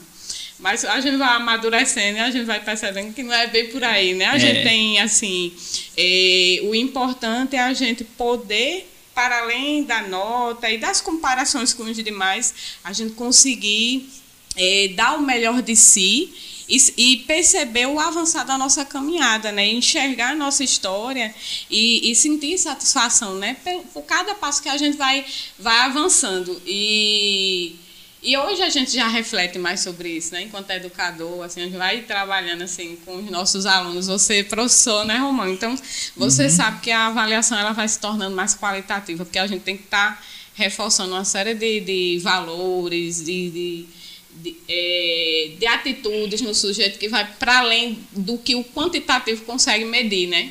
Mas é engraçado, eu, eu me divirto muito com essas histórias que pai conta. O meu orientador ele morre de rir quando ele lembra da cena do set. E ele já, já imagina, né? Essa Raíssa, ela queria agradar em casa, né? Ela precisava Mas, daquela nota. mas foi muito engraçado. né? Quando ela tirou 10, eu vi a hora ela tropeçada, ela veio voando. Aí, vai, vai mostrando a nota 10, eu só vale se for 11, minha filha. Essa foi. Essa foi 10. demais, viu, ela, ela olhou pra mim assim, parou, olhou pra mãe. Mãe, não tem 11 não, não tem nota 11. pai eu sempre instigou os estudos. Ele sempre dizia, Raíssa, você vai casar com seus estudos, com seu diploma. E aí eu fui embora, né? Nessa Mas eu, eu, caminhada. eu já recebi uma repreenda aqui quando eu tava falando que seus textos são muito maduros para a idade que você tem. Mas aí já disseram aqui. Depois eu vou dizer quem foi que disse. A gente vai passar para ler os comentários, são muitos. É, disseram, mas maturidade não tem nada a ver com idade. Eita, olha aí, ó. É. Olha a reflexão. Essa foi a de hoje, viu, Lincoln? To- Mas porque todo programa eu levo uma lapada, né? Essa foi a de hoje. Essa foi a primeira, né? Vai, vai vir, vão vir outras depois, né? Aí o pessoal aqui, muito bacana, coloca. Vou ler os comentários aí, viu, Certo. pessoal? Quem ficou até agora, eu vou ler os comentários. É, Gerlane Correia desse, muito bacana a colocação sobre estar bem informado para a produção da arte. Essa eu já tinha lido, né? Excelente. A Gerlane continua, herdeira da arte do pai, pedagoga muito simpática, parabéns. Obrigada. Aí Lucileide Maria diz que prazer conhecer Regis. Cara, Ah, se conhece a charge, né? Quem? É, Lucileide, que foi minha Ah. aluna, inclusive. Parabéns, obrigado pra ela. É, vi muitas charges de Regis, Lucileide ainda dizendo, vi muitas charges de Regis nas formações do projeto Sal da Terra. Que bacana. Não é que legal, né? E gosto demais das charges dele. É uma coisa que você às vezes nem tem ideia, né? Que o pessoal tá usando a charge num projeto Sal da Terra, né? Vai longe, né? Circula por um monte de lugares. Aí tem aqui a filha dele, a filha dele, muito bom. Aí tem um, será que tem motivo? Aí já, já se perdeu, né? Porque foi na hora do bate-papo. Aham. Aí o pessoal interagiu bastante, né? Que interessante, muito rico esse discurso de Raíssa. Parabéns, Obrigada. Raíssa. Obrigada. Paulo Freire e a sua importância para a educação, Lívia comentou aqui. Lívia, que também foi minha aluna. Eu sei quem é Lívia. Foi sua aluna também, né? Não, não, mas eu a acompanho pelas redes. Eu E ela é vejo. super E ela já dedicada. teve aqui, né? Já teve aqui, foi é uma aluna super dedicada, pegava muito no meu pé porque eu converso muito nas aulas. Eu acredito que ela foi aluna de Alba Lúcia. Foi aluna de Alba, foi. Aí. Foi. É. Mas ela pegava muito. Eu, eu sempre digo, você disse que gosta de mim agora, mas quando você foi minha aluna, você, professor, vamos lá, aula. Que eu divagava demais. Aquela que senta na frente. Não, aí quando eu, eu retomei o contato com ela, até a posição que ela sentava na cadeira, eu disse. Aí disse, caramba, tu lembra? Se lembra que você pegava muito no meu pé, eu lembro. Lembra? Aí Lucileide disse, professor Romão, pergunte a Regis se tem algum segmento que é mais fácil de produzir ou que ela, ele tenha feito mais. Acho que é com relação a charge, cartoon É. ou caricatura, né? É, a- é, eu produzo mais charge, né? E caricatura. O cartoon eu não faço muito. E fazer faço, mas não faço muito porque o cartoon dá mais trabalho, entendeu? É, eu conheço uma menina que é uma ótima cartunista, né? Que é Laís né, Sobreira. Essa menina pronto, é dedicada a cartoon e, e tirinhas. É com ela mesmo. Porque isso aí tem que ter é, tempos, leva mais tempo, dizer, toma muito mais tempo da gente. Né? E tem gente, mas tem gente que gosta disso aí. Ela tem habilidade bastante para fazer isso aí. Uma foto candidata tá aqui no bate-papo. Oh, e- vou indicar ela Laís você. aí. Eu- Ótimo, a gente fica em contato. Eu tinha perdido teu número, eu salvei, não sei se tu mudou da outra Não, é o vez. mesmo, é o mesmo. É o mesmo? É. Eu perdi, eu Eu acho. tá no meu zap já, também. Pronto, beleza. É bastante Eu vou indicar ela para você. Beleza. Aí tem aqui. É, Lucileide disse: é verdade, importante ter alguém que acredite em você. Acho que foi lá no quando você estava comentando dos poe- do, do poeta e do, É. do outro rapaz lá. É, Gerlane Corrêa, conviva com pessoas que têm. Aliás, Gerlane disse antes: então não era o bar, não era o bar em tese, e sim os bons frequentadores. falando do bar do Baiano. Mas O bar do Baiano tinha essa história, né? É, é. Tinha essa história. Eu, eu, eu fiz letras, depois eu fiz uma especialização, mas eu só me senti intelectual depois que eu comecei a frequentar o bar do Baiano. Agora aqui eu que disseram, vem Chico César. aqui." academia. É, vem Chico César aqui, vem não sei o que. É. Poxa, se eu soubesse que era tão fácil, eu teria vindo É. direto aqui, não teria ido pra galera faculdade bacana. nem É nada. história. Tem história lá, né, Regis? Muita, muita. E, inclusive tem o, o bloco de, de, de É carnaval. o né? Violando na Madrugada, Vi- tem, tem o, o São João Fora de Época, é o, o. Como é que chama? O Carnaval Fora de Época, né? É, lá, quando tudo termina, só se encerra no Vado Baiano. É, dizem que o, o carnaval fora de, fora de época lá é, é o, o menor percurso do mundo. E, e Bebeto na testa ainda disse que tem gente que não consegue Não consegue, completar não o consegue nem percurso. sair do canto. O Verdade. cara, o cara- os mais velhos se levanta e senta de novo, né? Bebeto na testa é, é poeta, É né? poeta, é um, dos compositor. grandes, é um dos fundadores do bar. Ele disse que, que é o menor percurso do mundo. Ele disse que ainda tem gente, não se admire não, que ainda tem gente que não consegue completar o Completar. percurso. O, o bar, é, Acontece. de Alberto Barbosa, tem muitos intelectuais que frequentam o bar lá, grandes músicos. Aí Lívia disse aqui, concorda, a imprensa não valoriza a arte regional. Regis Soares tem um legado. Tem um legado, é verdade. Nós sabemos. Às vezes, Regis, eu penso que você não tem a noção assim exata do tamanho que você é. Porque você é grande. Obrigado. Você é grande. Talvez você nem. nem... Porque quando a gente está dentro da situação, a gente não. não- Talvez é, a Raíssa saiba melhor do que você, enxergue melhor do que vocês. Que você está dentro do processo, isso é muito importante. Suas charges fizeram com que várias pessoas procurassem se inteirar mais do mundo político, por exemplo. Verdade. né? Então isso, isso já, já paga tudo, né? Já liquida a fatura. Instiga as pessoas a se informar mais, né? Graças a Deus temos um. Aí, aí vem um elogio pra mim, eu vou ler também, porque é um Claro. elogio. Com certeza! Eu acho digno. Eu acho justo. Às vezes tem gente que tem problema com elogio, né? Eu tenho problema com, é com crítica. Com elogio não tenho problema nenhum. Bem-vindo, né? Lucilei disse: graças a Deus temos um Romão com Diálogos 83 que traz essas pérolas para nós. Eu sempre digo, eu disse hoje, inclusive, a Alba nos comentários do Instagram, quem faz o programa são os convidados. Se, se, se, tem aquela história, se botar um bode aqui e trouxer um Regis, vai render assunto. Se botar um bode e trouxer uma, uma Raíssa, vai render assunto. Então não sou eu, são os convidados. Ah, apesar, de ficar, instiga. apesar de ficar muito grato com elogio. Eu adoro elogio, eu adoro muito. Você Gosto deixa a gente muito à vontade, né? O bate-papo vai fluindo. Eu tenho uma outra teoria sobre isso, mas eu não vou comentar, que é para não dar, dar o mote para os outros, né? Esse, esse é o segredo. O problema é que é arte crítica, é é Germana dizendo, é pro- o problema é que é arte crítica como ela diz. Eu assisti o filme de Bussunda, de, do Cacete Planeta, ele fazia crítica e humor contra os políticos, e ele recebia, é, recebia carta dos políticos para se posicionar. História de Bussunda, né? A Gerlane segue, segue o dito popular: santo de casa não faz milagre, mas a internet corrige o programa, vai validando. Parabéns a todos. Obrigado, Gerlane. Essa é a dura realidade de quem é professor. Infelizmente, foi sobre aquela charge, né? É, Eu concordo. Aí Rosário disse: "Re- Regis, sou sua fã, parabéns. Aí Marivânia, eu também. Aí Armando, boa noite. Aí o pessoal rindo aqui. Foram muitos comentários. eita, que bacana. Que bacana. Que entrevista top! Uma dose de cultura, conhecimentos, crítica e muito humor. Tá vendo? Parabéns, Regis, pela sacada inteligente das suas charges. Foi Marivânia. Eu tô doido que chegue naquele comentário pessoal que é da namorada de Regis, mas não chegou aí. Eita, Mas tem um comentário aí, aqui, viu? bem E, capaz- e- e eu suspeito que é de- da própria.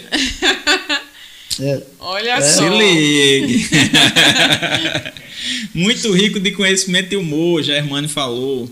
Rosário Duarte, Regis, você é o máximo. Já deu liga. Chegou. Eita, Era olha aí, ó. E aí, aí Marivânia, kkkk. Chegou. Olha, Rosário, quem será? Olha eu acho aí, que ó. já se entregou. Acho que já se entregaram aí, aí. Eu, não sei, ó. não. Possivelmente. Aí né? Marivânia disse, eu sei quem é. Aí botou uma, um emotionzinho com uns coraçõezinhos bichinho. Abafa, cunhada. Eita, olha só. Ficou sério aí, viu, Regis? O amor está no ar. Reconhecimento da família, massa, Gerlando dizendo aqui. Raíssa, diga ao professor que maturidade não tem relação com a idade. É. Olha aí, podemos ser almas antigas, né? em corpos jovens, né? Valeu pelo comentário. Aí Rosário disse: está um coroa enxutíssimo. Tá bombando, viu? Tá bombando. Explicado porque Raíssa é uma professora nota 10. Obrigada. Live maravilhosa, obrigado Marivânia. Lívia, a nota não é o essencial, fixar o conteúdo, porque às vezes o aluno tira 10, mas não domina o assunto. É, é uma verdade, né? É, acontece quando o aluno faz aquela famosa decoreba, né?